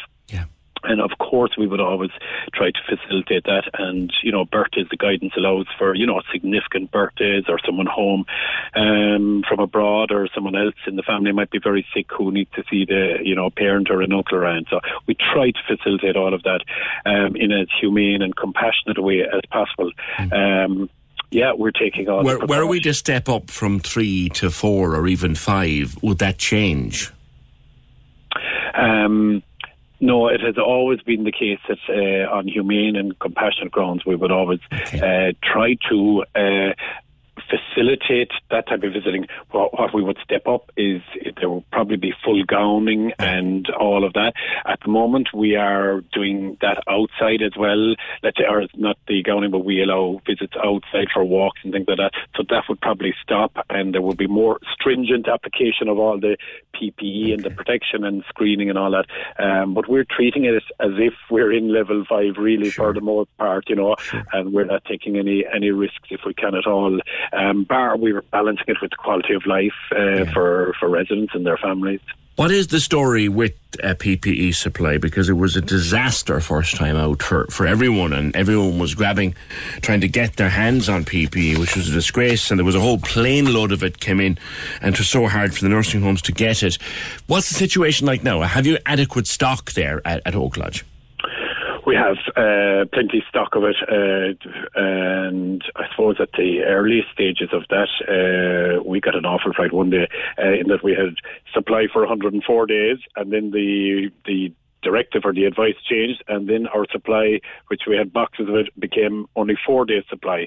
So, what if there's consistency? Sorry, sorry, honey. When the rules, when when the when the PPE rules changed, changed yeah. guidance changed. You went from your your supply went from being 104 days, which is the bones of three months, maybe more than three months, to four days. Yeah, yeah, yeah, yeah. Wow. uh, all in, in in one hour. We, we, before the evening was out, or before that afternoon was out, we were like, oh my god. So we, then we we went off and we bought directly, uh, pretty much uh, through ROQ or through uh, Health, Health Passport Ireland. And we bought from uh, directly from China seventy thousand masks, and and that really meant uh, that we were safe. But now the HSE uh, and the government are supplying PPE to all nursing homes, and we all have adequate supply, Great. and it's on a regular, consistent basis. Um, and bar there being a massive change in the application of the guidance or in the guidance, uh, which I can't anticipate because they're pretty much all the staff are wearing it, or all the staff are wearing it at all times, and many residents actually wear it as well in Oak Lodge and I'm sure elsewhere as well, uh, because they see staff wearing it, and, and while they're not required to do so, um, we certainly encourage it where, where anyone is able to do so. How are your residents doing? How many of them do you have? We have 65 residents, and uh, you know they're all, uh, I suppose, uh, for the most part, they seem to be doing okay. Residents have a great uh, resilience in many ways, but it is a, a loss to them, and any contact and the social contact can be difficult enough being in any nursing home being away from family without having those minimal contacts uh, knocked out again. So that is difficult, and that will show up over the three weeks. Uh, and if it goes on longer, even more so.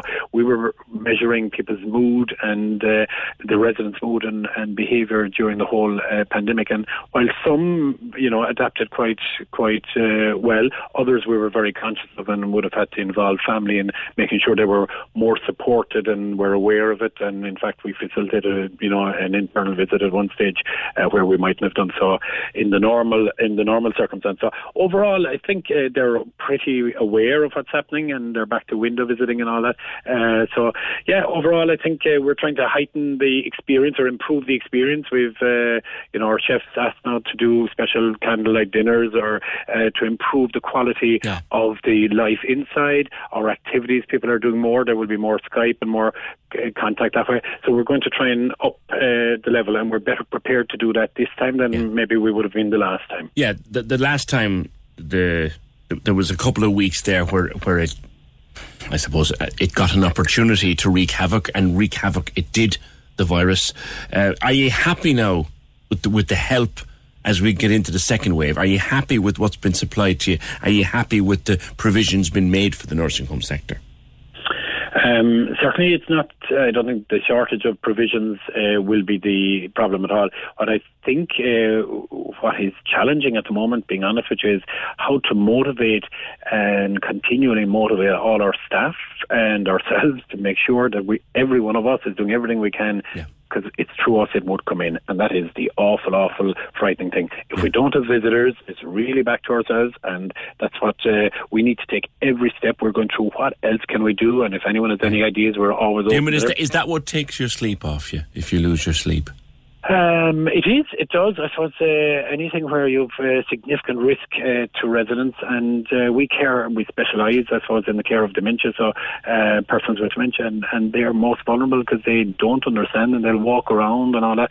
So, um, and we also have started, a, you know, another rec- uh, recruitment campaign, which we would normally do around this time of the year anyway. But uh, we're recruiting for staff who who are compassionate and who are passionate about this. We need more staff, of course, during a time like this but we always need very good staff. That's the key thing, um, and uh, we'll have that in the media um, shortly. So they're the uh, you know the quality nurses. We want people who, who want to make a difference and can make a difference, and we will value them, and they will be a valued part of our team. So I really hope that people will take us up on that. Um, we are of course reducing the internal travel of staff around the place. I suppose the biggest worry at night time sometimes, yeah, the pandemic, um, you're always worried if you had a fire and then anything to do with safety of residents is always uh, a thing that would uh, disturb your sleep. But at the moment, this would be uh, one of the most significant things. And I think from a government point of view, what could uh, w- would be very helpful is the expertise that is available uh, to the government in infection control and prevention. We would love to see that in nursing homes around the country, making themselves available. Say, we'll come down, we will spot something. Those experts, they're the experts we have a certain expertise. We have gerontological nurses, we have people with masters, hmm. all that in nursing with significant experience.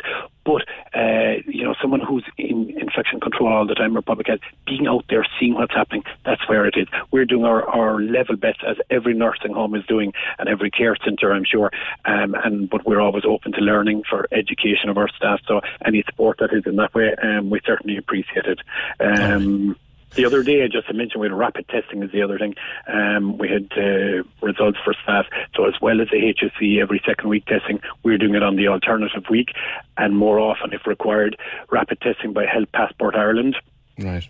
We've a result from uh, from a swab, a very uninvasive or non-invasive uh, nasal swab, and also then the blood test, and you have results in, in 20 minutes.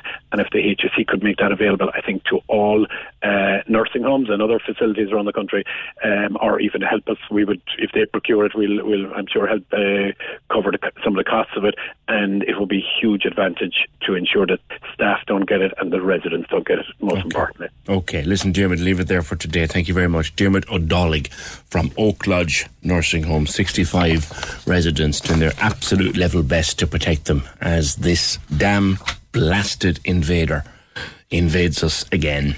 Uh, 1850 715 996. Just in terms of where we might be going with restrictions, uh, we're keeping an eye. Now, NPHET have their regular Thursday meeting today, and after which we may get a recommendation. We may not, but we may get a recommendation.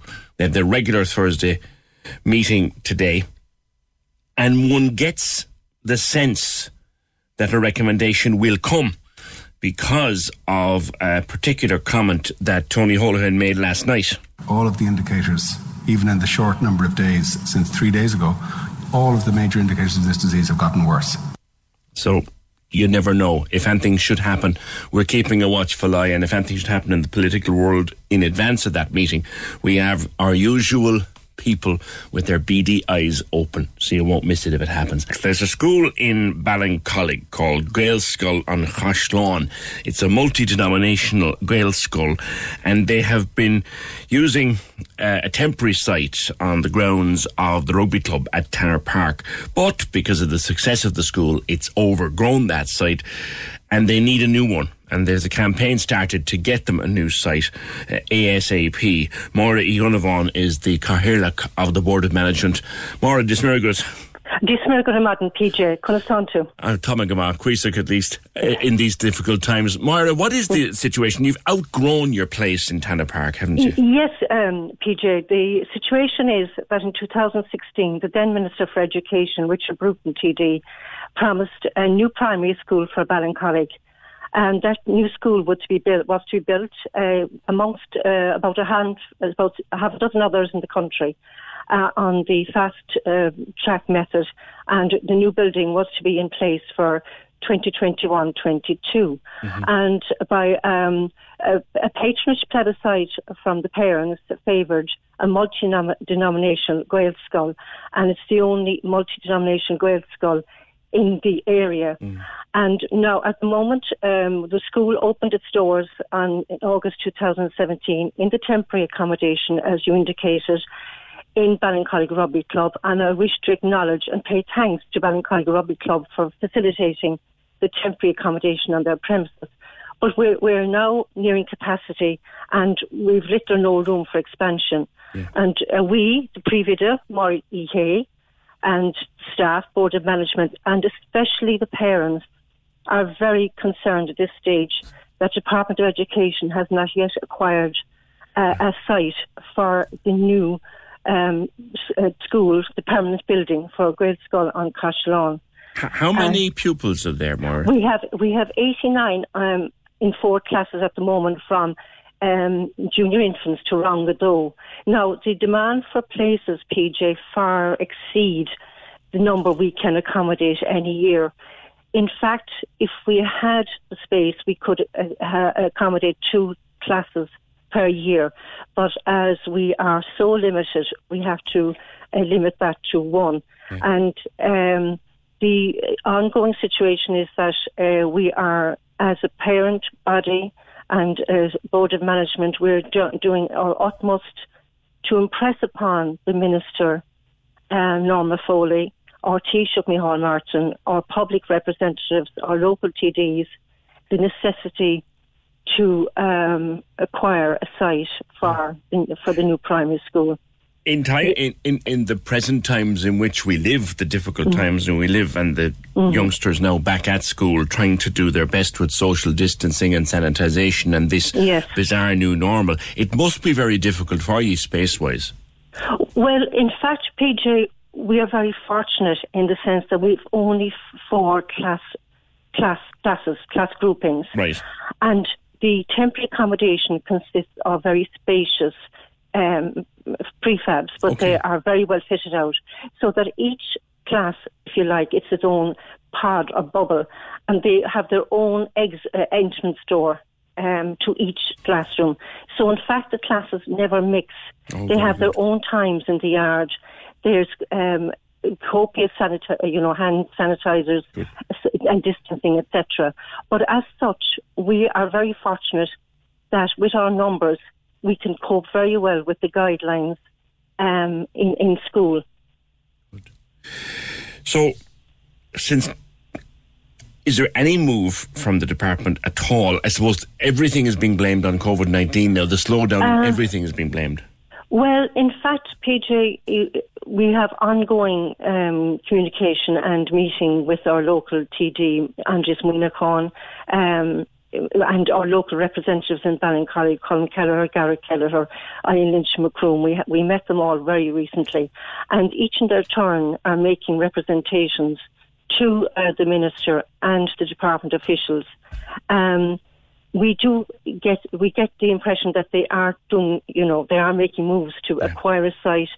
But to be quite honest, this is um, we're hearing it a bit too often, I know. and it, it hasn't um, b- borne fruition to date. Well, I remember I remember the vote uh, that people had back in 2016. So I- I remember that how this germinated. So look, Gunari Yes. and Tall have listened over. And we'll, Gur míle gur míle maith go DJ agus le gachráir number. We'll see. We'll see where it goes. Slán is Bennett. Exactly, Son Son Thomas. The Opinion Line with PJ Coogan on Cork's 96 FM. Nice old day out there now, in fairness. Tis nice. Tis not the kind of day you'd be eating your dinner out in the street in, but it's a nice day. 1857 996 is the number. The text to WhatsApp 083 396 96 96. The email opinion at 96fm.ie. Twitter at opinionline96. The hashtag is OL96. Contact us through Facebook, the Cork's 96FM Facebook page, and mark your message for the attention of the opinion line. In fact, we had uh, a message in the last couple of days from a listener in the regional part of Victoria in Australia. We've been talking about Australia in the last while. I might get to read that before 12. If not, I'll definitely stick it aside uh, for tomorrow. But I want to go to something completely different, but very distressing for any mother and indeed for any child. Sharon, good morning to you. Uh, your daughter has a particularly difficult and painful condition. Yes, um, she does. It started in February. She started complaining with pains in her stomach and swelling. right. And she collapsed once or twice, and I brought her to SouthDoc, who sent us to the Mercy. Right.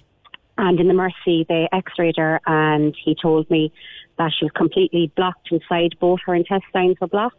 Right. And he said some word, I didn't know what it was. And I, when I asked what it was, he said basically, he said, there's a backload of poo, and we don't know how long it's there. It's constipation. But she was going Called a to the fecal toilet. impaction. That's yeah, that's right. Um, but she was going to the toilet. Her bowels were working, so we were kind of in two minds whether to believe him or not. And he just prescribed Movicol for the child and sent us home. And the next day we were back in there. She was vomiting and everything, and she was doubled over crying. Right. And, And did this come on her suddenly, or was she complaining of it for a while? What happened? No, she was she was complaining since January, but um, Mother of the Year here thought that she was only messing and being a drama queen. I well, But no the blame fact- to you, but Yeah, well, I was saying she just wanted time off of school. She was looking for this, she was looking for that. And as my husband said, she doesn't complain very often, and when she does, there's always something wrong. So I brought her to the GP, and they prescribed Ponstan. Um, the Ponstan would do no good for her, and when the doctor weighed her, he told her her weight, and she said, "No, that's not my weight at all." And I said, "Look, she's all swollen and whatever. Her clothes weren't fitting her." So he referred us to a paediatrician in the CUH, um, and the paediatrician examined her and um, requested an ultrasound. And we'd have been waiting up to 12 weeks for the ultrasound with the backlog of COVID. So we went private with the ultrasound, and the same day she got the ultrasound, we got the results, and she was admitted to CUH. They said it was a cyst on her left ovary, and it was quite big. okay. So, as far as we were concerned, she was being operated on and the cyst was being removed. And then the gynecologist came up and said that she wouldn't be removing the cyst, that it was nothing to do with her pain, that they would put her on a tablet to see if it would help. Now, the child was crying in bed. She was on up to 15 painkillers a day, including morphine. She, even in her sleep, she was twisting and turning. They couldn't understand in the hospital, no matter what they were giving her, wasn't suppressing the pain. Um, and I said to her that even the child, I said, if I was inside in Penneys and if she was in Penneys with me, she's crying to go home. And I said, what child in her right mind cries in the middle of Penneys to go home? Yeah. And I said, she was out of school. No, she was out of school because I was afraid she was on so much stuff. I was afraid that everything was going to come away in school. And I said to the gynecologist, I said, she's missing school. She can't, she's not walking. And she said, why is she not walking? I said, because when she's walking, she just feels what she's carrying, her stomach feels heavy. And she told the child that um, she needed to lose weight, which isn't a thing you tell a 14 year old. So we kept going to between the doctor, the gynae, and everything. And just, just, just roll back a small bit, Sharon. You're talking about the cyst and, and the gynecologist and all of that. Mm-hmm.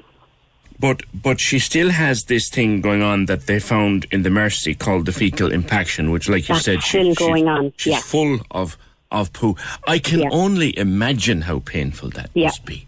It's unbelievable. Like since February, she's after being on 12 movie a day. She's on 20 mils of lactulose. She's got enemas. She's got suppositories. She got Picolax. Um, And there was hang on, nothing she she got no. Anyone who's ever gone for a certain procedure that's taken that, that's taken Picolax like that that that cleans you out fast. And Yeah. did, did it did it move her, help her at all? It's done, not, done nothing for her. and the day um, she had to go back to the gynae three weeks ago, and when we came out of the gynae, um, she said, "Look, I'm not worried about the cyst. Her problem is her bone." And she said, "You're going to have to get something done." And she was quite nasty the same day, um, and the child was crying and everything. So, I'm being honest, I came out of there. I was fit to kill somebody, so I rang the GP told him I had enough of it. It wasn't fair. I was doing everything I could to help her. Um, I was getting nowhere. So he got on to the paediatrician again to get her referred back there. And he got on to another paediatrician in the Mercy. And when I brought her back, I brought her back last Wednesday to see the doctor in the CUH. Yes. And she x rayed her and she said, Oh my God, she said she is still the same since February. Now, she was after four x rays in between, and everything the child has taken. A quick question, work. Sharon. Again, you're telling the story extremely well. I'm almost sorry to interrupt you, but is she No. is she able to go to the toilet?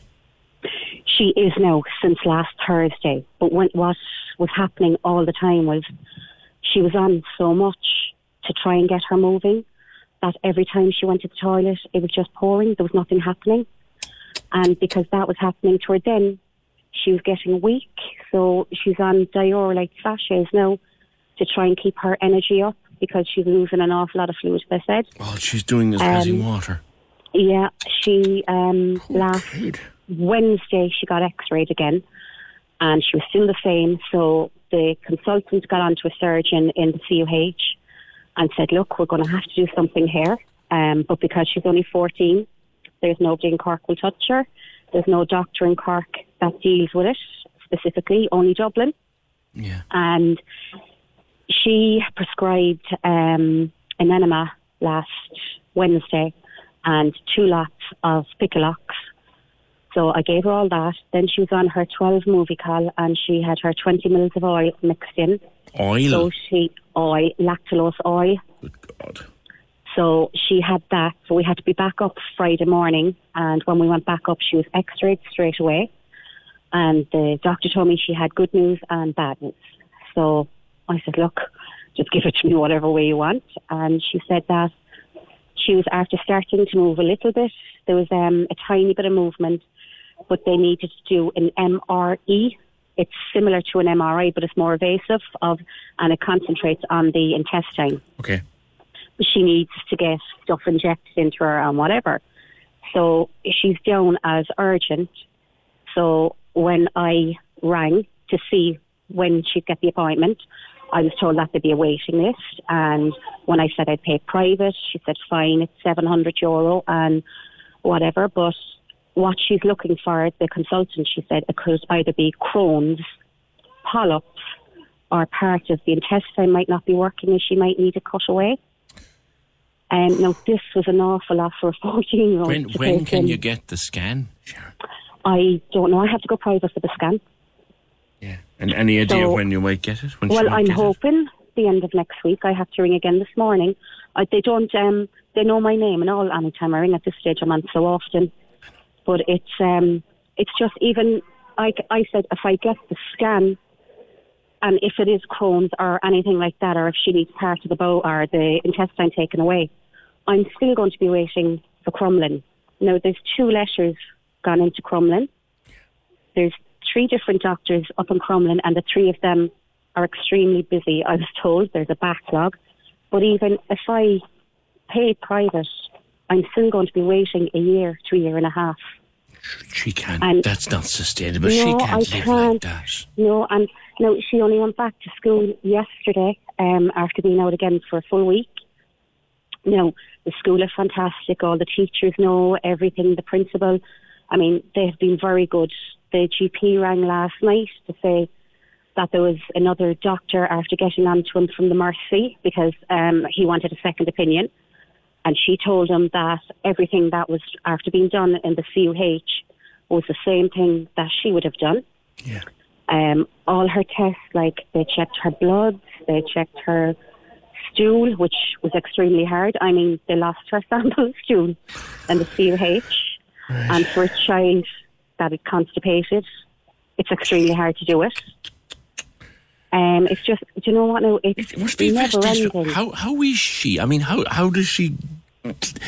How does she get through her day? I mean, it must be bothering her mentally as well, is it? It is. Now, even Tuesday, I called over to my mother, and my mother even said that she's not herself. She's quite the slightest little thing, and she's crying. Um, like she was a girl that went from doing nothing in sixth class. She went into first year and she joined everything. She went back playing camogie.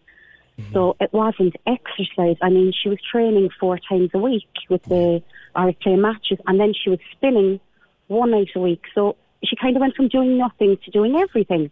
I know. And even when she's asleep, she's twisting and turning. So the pain is always there. Oh God. And you said in your message to us, you feel completely helpless at this stage. I do. I can do nothing for her. Like I said to her last week, I said, "Will I get you a tablet?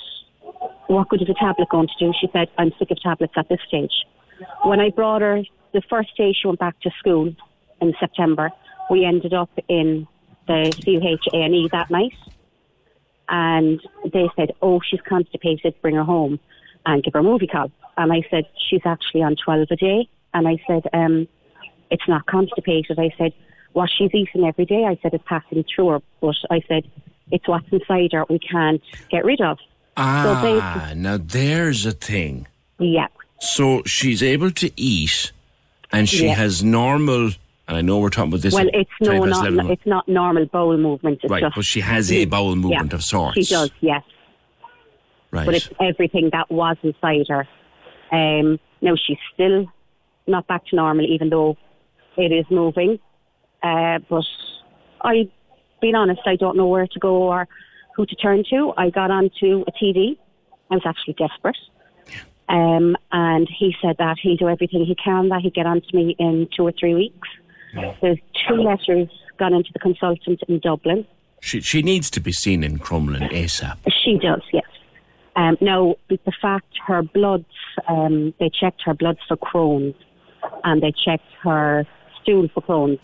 And the GP said, look, they're all fine. There's nothing suggesting Crohn's. But then I was told in the hospital last week that this scan will determine if it's Crohn's or not. That they don't always go You know by the what? At the end of the at the end of the day, you nor me talking about it nor anybody else, we're not going to figure it out. It's up to the experts to figure it out. But she needs to get to see the experts. She does. Now, I was asked when the TD got onto me, he said that he could get me an appointment if I was willing to go to Belfast. Yeah. And I said, fine, I'll, I'll go. Yeah. And he, no, that was a few weeks ago. He rang me on the Monday and said he'd get me an appointment on the Wednesday. So I said, fine. So I had to get on to the GP because they needed a letter from the GP. Yeah. I was waiting nearly a full week for the letter from the GP. So I couldn't get the appointment now. And now with the restrictions, I'm saying, is she ever going to get sorted, the poor thing? Yeah. So, like, her life is when she's going to school, she'll go to school, she'll come home. She might bring the dog for a small walk with her friends. She'll come home, and she's in bed by eight o'clock every night, just that's, lying there that's, listening that's to not music. that's not a normal life at It's 14 not not for fourteen year olds. The delays is the flipping thing. Like Yeah, everyone knows what she needs, but it's all about getting it. it is. Yeah, like I said to them, I said I don't care how much it costs. I said at the end of the day, I said she's my priority. Um, but I can't even get private at this stage. Yeah, because there's even No. delays there as well. There is, yeah. Yeah. And tell me something. Did the, the the possibility of getting her to Belfast, like you said, you're, you're willing to explore that, even even with the restrictions in place. You you you know that's an essential medical journey, I guess, if you can get the appointment. But at the same time, waiting for uh, a week for a letter from a GP that could be that could be dashed off in ten minutes. Yes, I agree totally. No, you have to ring um, and leave a message of what you want, and then you're put the following day or two days later, you get a call from the GP wanting to know what exactly you're looking for. So then it was a matter of How, how long how long later would you get a call? a day or two. Day or two. Okay. Yes. Which, in my eyes, They should be so familiar with your case at this stage. They say, "Oh God, I better ring her." Yeah. No, even last night the GP did ring me to see how she was, um, because he was after hearing back. Says you any chance of meeting her Belfast? Like, Uh, Yeah, he was after ringing back to see how she was. But even her birthday was in August, and she didn't want to do anything for her birthday. And we said you have to do something, and we brought her to Tayto Park with her two friends. yeah. And we said we'd stop off in a restaurant. Now she picked out the restaurant and everything, and I was told to keep her gluten free for six weeks, which I did. And when we went up to the restaurant, there was very little food gluten free. Now my heart went out to her because what she actually wanted, she couldn't get to eat because it wasn't gluten free. And I said to her, "If you want to try it soon," she said, "No, mum, my stomach will be sore for the night." So even things like that. Yeah. I mean, for a fourteen-year-old, they're big things. Huge. What what what we're trying to do today here is raise a bit of awareness of this for you because you wrote to us in sheer desperation to try I and did, move yeah. it move it on. And look, it's out there now. I, I don't know if anybody else has come across this or can can help in any way. But the problem is the experts that need to see her are in Crumlin. Yeah. and getting her into Crumlin is, is and the last thing you want, none of us want, is for an emergency to happen and she needs to be Well, whipped up that's to Crumlin. my concern because my grandmother, um, her bowel perforated, and when I said that to them in the hospital, I said that was my concern um, because my mother said to me, "Did you tell them that your nan?" And I said, "I did." And when I said that to them in the hospital, I was told, "But don't worry, she's nowhere near that yet." So when do I worry? When is she going to be near that stage? Yeah. You know, that's my this, whole this thought, like, is a serious, up. It is. serious glitch in the system. She needs Yeah. to be seen, for goodness sake. Like even if I wait, like they're saying in Crumlin, it could be two to two and a half years to go in the public system, a year to a year and a half on the private. Have She's you going to be have you done? And this is what I do myself. So I, and I'm half mad. So let's put that one down. Right, okay. I would get a number for the, the, the doctor in Crumlin, and I would ring. I'd find their secretary, I did. and I'd ring directly. I did for a full week. And, and did you get any satisfaction out of that? Um, no, the letter that the GP sent in wasn't detailed enough. So I got on to the GP and said that they need a more detailed letter. Um, I actually broke down crying one day on the phone to him because I said it was ridiculous. I was getting nowhere. Um, he told me then, oh, when I mentioned I was getting onto a TD, um, he told me that he'd get on to the consultant himself and mention I was getting onto a TD because he said it was only courteous to do that. Which when he did, the consultant came back and said it wouldn't make a difference if I got onto a TD or not. Um, that she wasn't an urgent case. Now he didn't examine her. He didn't see her. A gynecologist examined her for a completely different reason and said she was urgent. It's just like I'm hitting my head off a brick wall. And any sign of the letter for Belfast, by the way? No. Now, the Patrick O'Sullivan's um, secretary told me that it will take a couple of weeks to have that sorted. Now, the GP did give me the letter, which Yeah. I handed into them. And he said, look, it will take two to three weeks to hear about and see what we can do. But he said, we won't rule Crumlin out. But with the lockdown that's coming in now again, it could be another four months before I even get her seen to. And I'm just worried what else is going to happen in between. Yeah. What if she caught COVID on top of this? Yeah, like I said to the school, I want I was going to keep her out of school. And she was crying at home and she was saying, No, I want to be in school and then she was worried what will if I'm getting up to go to the toilet in class, what will all the boys be thinking and they'll all be talking about me and it's just horrific. Can't imagine what's going on in her in her mind. Does she does No. she talk to you about it? She would she talk a little bit. Like when we brought her to Tayto Park for her birthday, the GP rang me. Um and he was on speakerphone in the car and her two friends were sitting next to her and I just said, Look, there's no difference. I've kept her gluten free and everything. I said she's still the same and he, he told me um he was at a loss to tell me what to do. He didn't know what to do. And she was sitting in the car with her friends and she said, I have some hope of getting better. God. I mean, that's the attitude. Like, even in CUH when I went up, she said, This really isn't an emergency. I said, Child can't stand. I said, She won't let you examine her. And she says, Oh, she won't give her Solpadol, which there's codeine in Solpadol, which causes constipation. I was just I was reading through the list of stuff that, that, that you say she's on, and I also did my little bit of googling on what this condition is. And in actual fact, opioids and drugs like that can actually they don't help at all. They don't, even the morphine. Um, they said that, that they'd have to stop giving her the morphine because it would make her worse. But they had to try and dull the pain somehow, and even that wasn't working. You must be at your wits' end. I am, and you know, no matter where I go, it's I'm hitting a brick wall and I'm just bouncing back. I honestly don't know what to do. I um, got on to different people, different radio stations um, a month ago, and I heard nothing back. It's I know I know COVID is a priority for everyone, and Ah, you know what? There's a lot. You see, and a very important point, Sharon. There's a lot going on besides COVID, and and yeah.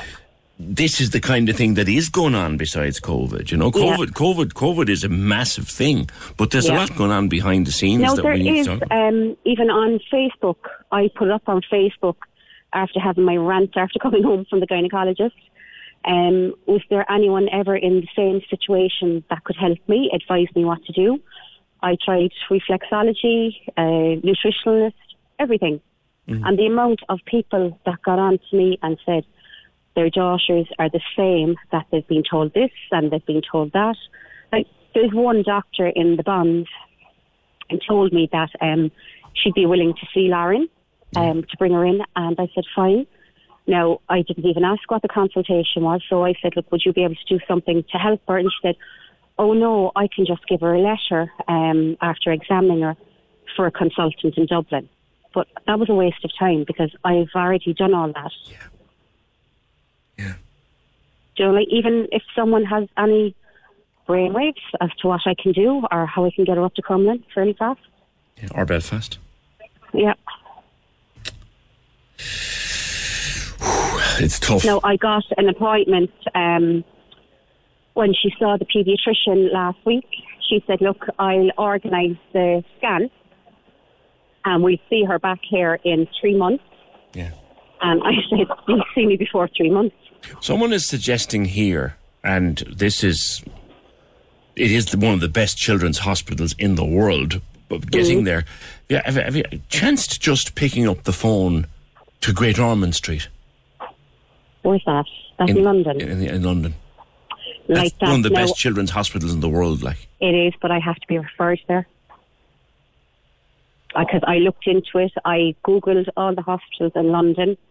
Um, there was a woman after getting on to me and telling me that they helped her, they were fantastic. So I googled everything, um, had all my numbers, rang them. I don't know how I rang Galway, um, and there's no one. Yeah. my only chance was Belfast or Crumlin. Now there was another doctor in London, but like that, I'd have had to stay over there for a full week. Um, it was go private. They do every test and everything in the full week, and she would be diagnosed within a week. Yeah. Um, but like that, then now I know she is very bad, but I was saying I'm going to be stuck over in London on my own in a strange city. I don't know what's happening or and what, what the child is even going through. I've gone into a hospital that know nothing about her. Yeah. Yeah. If anyone has been through this and, and had to get a child seen smartish and has found some way around this crazy, crazy system, they can contact us by text or WhatsApp or email or, or whatever. Mag says, Jesus, the poor child, the pain must be unbearable. Uh, dealing with Crumlin regularly in a different department, but I do know there are very long delays. Hope they, They are, get yeah. something soon. Others are suggesting things like acupuncture, enemas, mas- you you, No, you name it. She's that. tried it. Yeah. Yeah, yeah. Like I don't know how many different. Even the night, the first night I brought her to the Mercy, um, they gave her two enemas. They gave her one first, and an hour later there was nothing happening. And he said, "Oh, we'll do another one." But he only done that to keep me quiet because I said, "I'm not taking her home." I said, "For a child, for the child to be carrying on like that," I said, "She's very good with pain. I mean, she broke her wrist before and." she moaned a little bit saying it was sore, but she carried on and got on with it. It's only about two weeks later then she said, no, my wrist is really sore now. Just so she can handle pain. Like if her pain is at 10, that would mean my pain must be at 40 or 50. Yeah. I don't know what to say to you. I just think li- listeners, lis- if listeners have any ideas, they can they can let us know. I just hope that she'll be okay and that you'll get her. Because you can imagine being being a parent, wanting to get to see the right person, And you can't. and you can't, and Yeah. you can't. It's horrible. Yeah. And like even my, I have a ten year old, and he said yesterday, um, "Oh, I'm I've the flu. I'm sick." And I said, "You're not sick." I said, "Go, you chance, sir." and he said, "No, no, I'm very sick." I said, "You have your sinuses are blocked. That's all. That's wrong." Oh, if it was your princess now, Oh. you'd be up in the A&E with her. Oh. no, he's right though. it's just she's going through so much and she doesn't complain. Yeah. Yeah. And to see the drawn look in her face from pain, it's heartbreaking. Ah, yeah, it is. And and the frustration, your own frustration. Yeah, you yeah. want to bang your head off a wall. Yeah. And like I said, even the CUH, they know me by name anytime I ring. I know. And you question, aren't you? You sit down at night and you go, Am I doing enough? Am I doing enough? Yeah, Am I missing something? Am I missing something? Yeah. Listen, all I can do is wish you well and hope that something happens for her. Maybe our conversation, maybe there's someone listening who can grease a wheel somewhere and see Okay, what can happen. But that's That why I wanted to have a chat with you at some length this morning just to see can we get it out there. Okay, that's great. Thanks a million. No bother. And our best to her. Sharon, thanks. 1850 715 996. 14 years of age in constant pain. She has a diagnosis. She needs to be seen by a pediatric gastroenterologist, which is effectively what it is. Uh, and a, the waiting list is like a mile long, even privately. She could go to Belfast, although she hasn't got a letter to go to Belfast. It just is just it's every parent's nightmare to be stuck with a child who's got a, a- an illness and you are doing your level best to help them and you can't. 1857 Inga says go to the Polish clinic in Cork. They can refer her to Poland for surgery. Anyone can help there. I so sympathise that child. I'm an adult going through it for four years. I'm just out of mercy, out of the mercy same pain. We have a lot in common. Morris says she should set up a fund, maybe a GoFundMe, to get to Great Ormond Street. You need to know what's actually wrong and take it from there. But diagnosis is paramount, even if she does have to stay in London for a week or two. But she was saying, Morris, that she has to be referred to Great Ormond Street. That's the problem. And trying to get a referral. 1857 15996. The The Opinion Line on Cork's 96 FM. With the indoor self-service laundrette now at the Junction Supermarket Vicars Road. Every day washing and drying done within an hour. Selfservicelaundry.ie. Question number 10. Finish this movie titled Fear and Loathing. In Las Vegas. Laura, what's your full name? Laura Kennedy. And you're from? Glenville. You've won 2,000 No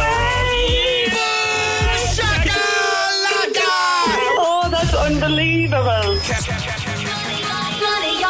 That's how you do it. I actually can't believe it. Hello. Your, your mummy has just won loads of money. Loads of money. What do you want? A doggy. Another winner. There you go. Go. Go. The two grand minute. Listen to play. At 740 and 840 every day. Casey and Ross in the morning. On Cork's 96 FM. This is Cork's Gold IMRO award winning talk show. The Opinion Line with PJ Coogan. Call us now. 1850 715 996. On Cork's 96 FM. That's people ringing in with medical tips for Sharon, which we, there's no point in us passing them on. She, the woman has literally tried everything. What we are looking for is useful advice as to who to contact or where to go next step. Although Lisa says, I'm sorry, if my child was that sick, I'd sacrifice a week in a strange city and a strange hospital on my own to help her. It's only London. I'd be on the first flight over. I don't mean to sound bad, but my heart does go out to her. It's just part of it. Lisa, it's the she can't get over there without a referral, and even if she goes over there, she doesn't know what to do or who to talk to. Or that's the thing. 1850 We're just monitoring the political situation briefly uh, with regard to NPHET and uh, COVID 19 and what they're about to do or may or may not do today. We know they're due to meet. And we know that last evening, the Chief Medical Officer, Dr. Tony Holohan, said how, how worried he was. All of the indicators, even in the short number of days since three days ago, all of the major indicators of this disease have gotten worse. Now, uh, Sean Defoe, political correspondent. Sean, joining me briefly. Sean, is there any indication that something might come from NPHET today to say to the government, look, level three isn't enough, you need to go higher? Well, there's likely to be a recommendation of sorts. They are meeting at the moment, uh, there's, there's really a question over whether are they going to stick with the level five recommendation because last night, as mentioned, you played a clip of Tony Holohan there, one of the most stark press conferences I've ever watched from him, and that's saying something given the where we had been before. They think the situation has deteriorated since they initially recommended going to level five. So it is kind of hard to see how they would uh, defer to any other recommendation, but there is some hope in government circles that they might now get on board with the idea of uh, this level three and see how it goes for a few weeks. Minister Eamon Ryan, the Green Party leader, has been out this morning saying he believes we need to give it two or three weeks before making any more changes or even considering jumping up another level to see if level three works, because really you won't have the data uh, until 10 days or 10 to 14 days' time to see if that's actually working. If NPHET does persist in recommending level five and continues to do that every time it meets, which could be multiple times over the next few weeks, politically, that will make it very difficult for the government not to do anything, particularly if the numbers continue to deteriorate. Because in some ways, it, it's like trying to stop a car uh, on a wet road. If you start to brake early, you're going to get there. Uh, if you don't, you may miss it and you may crash. And that's effectively uh, the analogy that's being used to explain why NPHET believes we need to go to level five. Put the brakes on things right now before it gets out of control. Now, the other thing, of course, that emerged yesterday was like who knew what and when. We had Leo Varadkar on with Claire Byrne on Monday night talking about the events of Sunday. This was lamps on us as a surprise on Sunday. That should not have happened. And then we had uh, Tony Holohan saying, actually, no, he did tell Stephen Donnelly. Spoke to him after the meeting. I spoke to him before the meeting. You know, okay. and there's nothing unusual. That's always what happens is to speak to a, a minister um, both before and after the meeting. Is that being talked about, Sean? Who knew what and when, and when we, when when do we get those answers? Yeah, that's likely to be the big debate in the Dáil. The Varadkar's in at 12 to take leaders' questions. I'm sure it's going to be put to him. Sorry, excuse me. Go ahead. Um, the Labour leader, Alan Kelly, has been out in the last little while calling for Stephen Donnelly to come before the Dáil to explain that. Now, what Donnelly is saying and what the government are saying is that, yes, he had a conversation on Sunday morning with the CMO, but at that point, uh, level five was not mentioned. The CMO said, yes, we are concerned about the situation, but the, the assumption in government circles is that it was going to be moving to level three or level four uh, rationally along the plan that was already being published and not this big jump to level five. The Taoiseach was informed that there were concerns that NPHET and NPHET were meeting on Sunday afternoon, but for the first time collectively they learned that NPHET had indeed gone the full way to level five was still Sunday evening. Now, it's not entirely accepted in opposition parties. A lot of people wondering, well, is that in fact the case?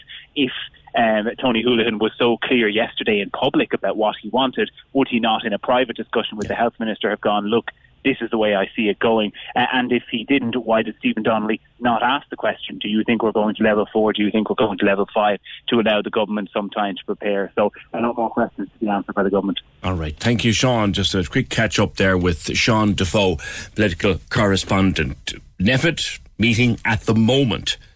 So if anything else should come out of that, of course, we'll hear it during the afternoon. And that is such a key question. Tony Holohan says he phoned Stephen Donnelly and he told him there was a meeting and he told him they were concerned. And then Leo says on Monday night that was all sprung on them as a surprise. What the hell, like? The Opinion Line on Cork's 96 FM. With a solid fuel depot, now located at the Junction Supermarket, Vicars Road. Coal, gas, kiln dried wood, and briquettes for collection or delivery. Solidfueldepot.ie. Boom, boom. I'm with Lauren wearing 96. I'm dropping these beats cause I'm hella sick. Look at me, I look at you. Now look at me, I see you. Oh god, this is so uncomfortable. so, okay, right. We... Oh, wait, wait, were you recording that though? Yes, absolutely. Got me feeling so good. Lorraine and Demi. Lorraine and Demi. Live. How would you describe the show on a Saturday? I come in, you see me, I see you. You're just going back into that weird Wait, rap no, wait, thing again. wait, no, you. Lorraine and Demi. Live. Saturdays, 2 to 6 p.m. On the best music mix. I see you. you see me. Cork's 96 FM.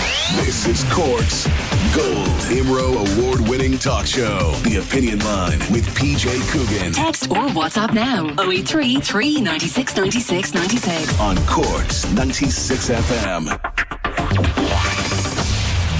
Talk about one story. Sharon's daughter's story is the story of a medical problem going on. When we're all talking about COVID, loads of other people with serious medical problems.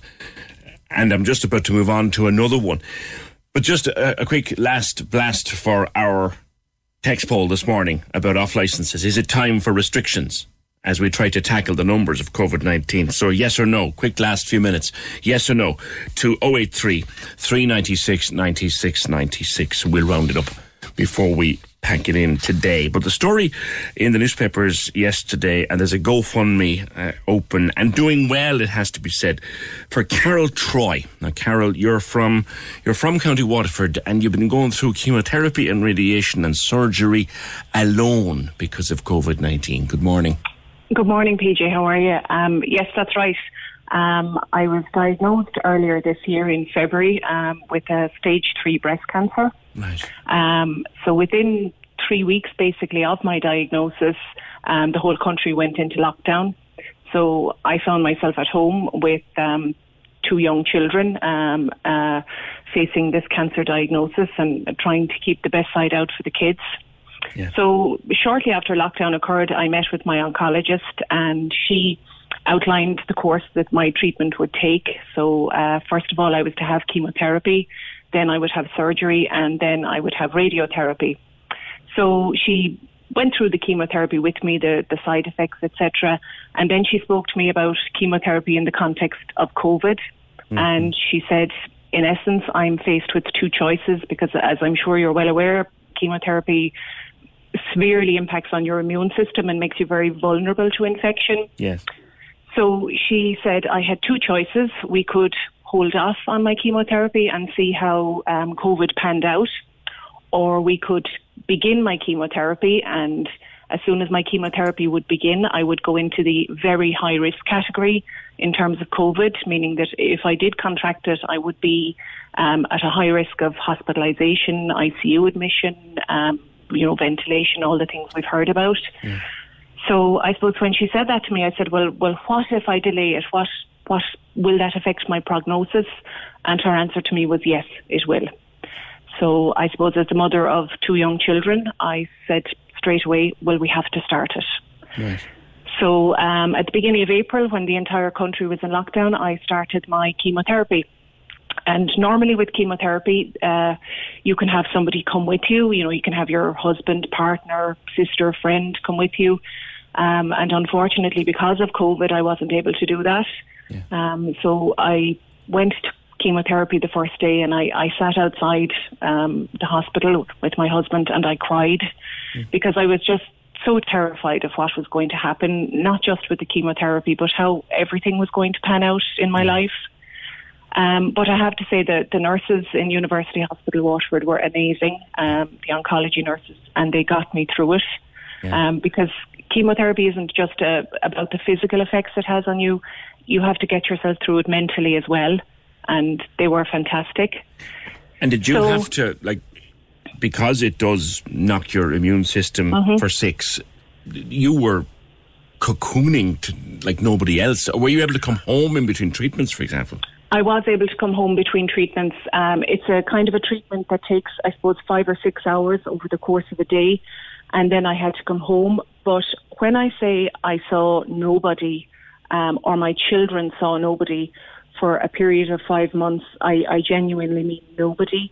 Because while the rest of the country came out of lockdown, if I'm right, maybe the end of June, the start of July, um, my lockdown extended into the middle of August because my chemotherapy didn't finish until the end of July.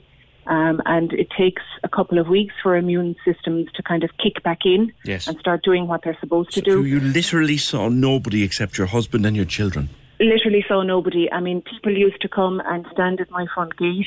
As when I say people, I mean my mother and father and my sister and my like my immediate family. The people you'd reach Um, out to most at a time like Absolutely, the people that uh, you know that I wanted to give a hug to, that I wanted to sit down and and chat to, um, because there was days I had bad days. There's days where your head goes to all sorts of dark places, and it would have been fantastic if I could have phoned one of my friends, phoned my sister, and said, "Look, do you know what? I'm having a bad day. Could you meet me for coffee? Can we do lunch?" I could do none of that. I literally stayed at home with my children, got myself through the side effects of chemotherapy, which are- which can be pretty horrific. You know, looked after the children, homeschooled the children, and You tried what? to keep myself. I homeschooled the children. I suppose I was conscious that you you made know, of iron, woman. You're made of iron. God. I just had to do it for them. I mean, I as it was when you get a cancer diagnosis and you have children, the guilt you feel for bringing this awful thing into your life. And I know people would say it's nothing you did, it, you know, it's not your fault, but you do feel this guilt when you see, you know, your children having to watch you go through chemotherapy, watch you lose your hair. You know, it, it's it's a dreadful thing. It's an awful thing for any one person, and to bring it into your family, you do feel this guilt, unfortunately. Am I right in saying, though, that the news is relatively good in that it has worked so far? Absolutely. So on the 10th of September, I had surgery. I had a lumpectomy and I had 16 lymph nodes removed from my arm. And two weeks after that, I met with my oncologist and she gave me the wonderful news to say, in as much as they can tell, I'm cancer free, which is absolutely That's wonderful. fantastic. Um, I mean, it was just so amazing to hear it after going through everything. Um, but I suppose with breast cancer, if you're a woman who has had breast cancer, you have a one in three chance of a recurrence of breast cancer. So, in order to prevent a recurrence, they do continue with a drug regime for you. Um, so, at the moment, I'm on a drug called tamoxifen, which Yes. um, any breast cancer sufferer will be familiar with. Yes. Um, and it basically has sends me straight into menopause. Oh, Uh, God. that's one of the unfortunate side effects. But they want again, to, they want to put you on a thing called pertuzumab, but They do. you won't. It, you have to pay for it yourself. Yes, in essence, I don't meet the HSE criteria for pertuzumab. Um, since July of this year, some cancer, cancer patients have been receiving pertuzumab, um, but because I have had my surgery and my chemotherapy already, I don't tick the HSE box to receive pertuzumab. Oh, them and their bloody boxes. Yeah, and unfortunately, that means that it's not approved, as in it's not funded for me. Neither is it funded by my health insurance. So, what my oncologist essentially said to me, she said, Yes, I want to put you on this drug. But she said the only way is for you to pay for it yourself. So I initially said, great, fine, how much is it? It's 3,000 euros a treatment and I need 18 treatments. So that's a total of 54,000 euros in order for me to have a better chance at not having a recurrence of my breast cancer. Now, the great thing is that you set up a GoFundMe. Yes. And it's hopping. It's on 42,229. It is. It's been fantastic. I am, when I say I am genuinely overwhelmed by people's generosity, I can't even begin to express how grateful I am. I think people really have focused in on the fact is that looked at it, it could be any of us in my position. Any of us could be faced with this dilemma of having to raise money for their own treatment. It's a dreadful position to find yourself in, but anybody could find themselves in that position. I'm just an ordinary mother of two children. All I want is to be there for my children, to live a long life, to see them grow up. It's a very simple request. And if I have to raise 54,000 to give me a better chance of being able to do that, I will do that. Well, I'll have But news for you. The to. number I just gave you is incorrect because I have it up here in front of me now and I've pressed the magic refresh button and you've gone over 45,300. You're into the last 10k. my God, it's unbelievable. I, as I said, even within the community of Ardmore where I live, people have organised fundraising in as much as they can under the current circumstances. So many people have come together and reached out to me and said, "Please, can we help you?" It it genuinely has restored my faith that there is so much good out there in the world. Well, eh, if you know- anybody, if anybody of our listeners, and the clock is about to catch me, Carol, but if anybody No can problem. help, they go to Carol GoFundMe.com, Carol's with an E, Carol's Cancer Drug Appeal. If they want to help, there's a, we're into the last ten grand to get you 18 doses of something, a precious drug. That the Yes. HSE says you don't qualify for.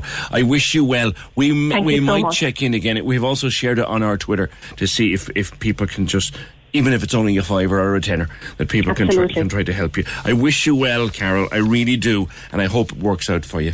Thank you so much. You take care now. That's it for today. The programme edited by Deirdre O'Shaughnessy, produced and researched by Fergal Barry. We're done. See you tomorrow, just after nine. Hey, it's Danny Pellegrino from Everything Iconic. Ready to upgrade your style game without blowing your budget?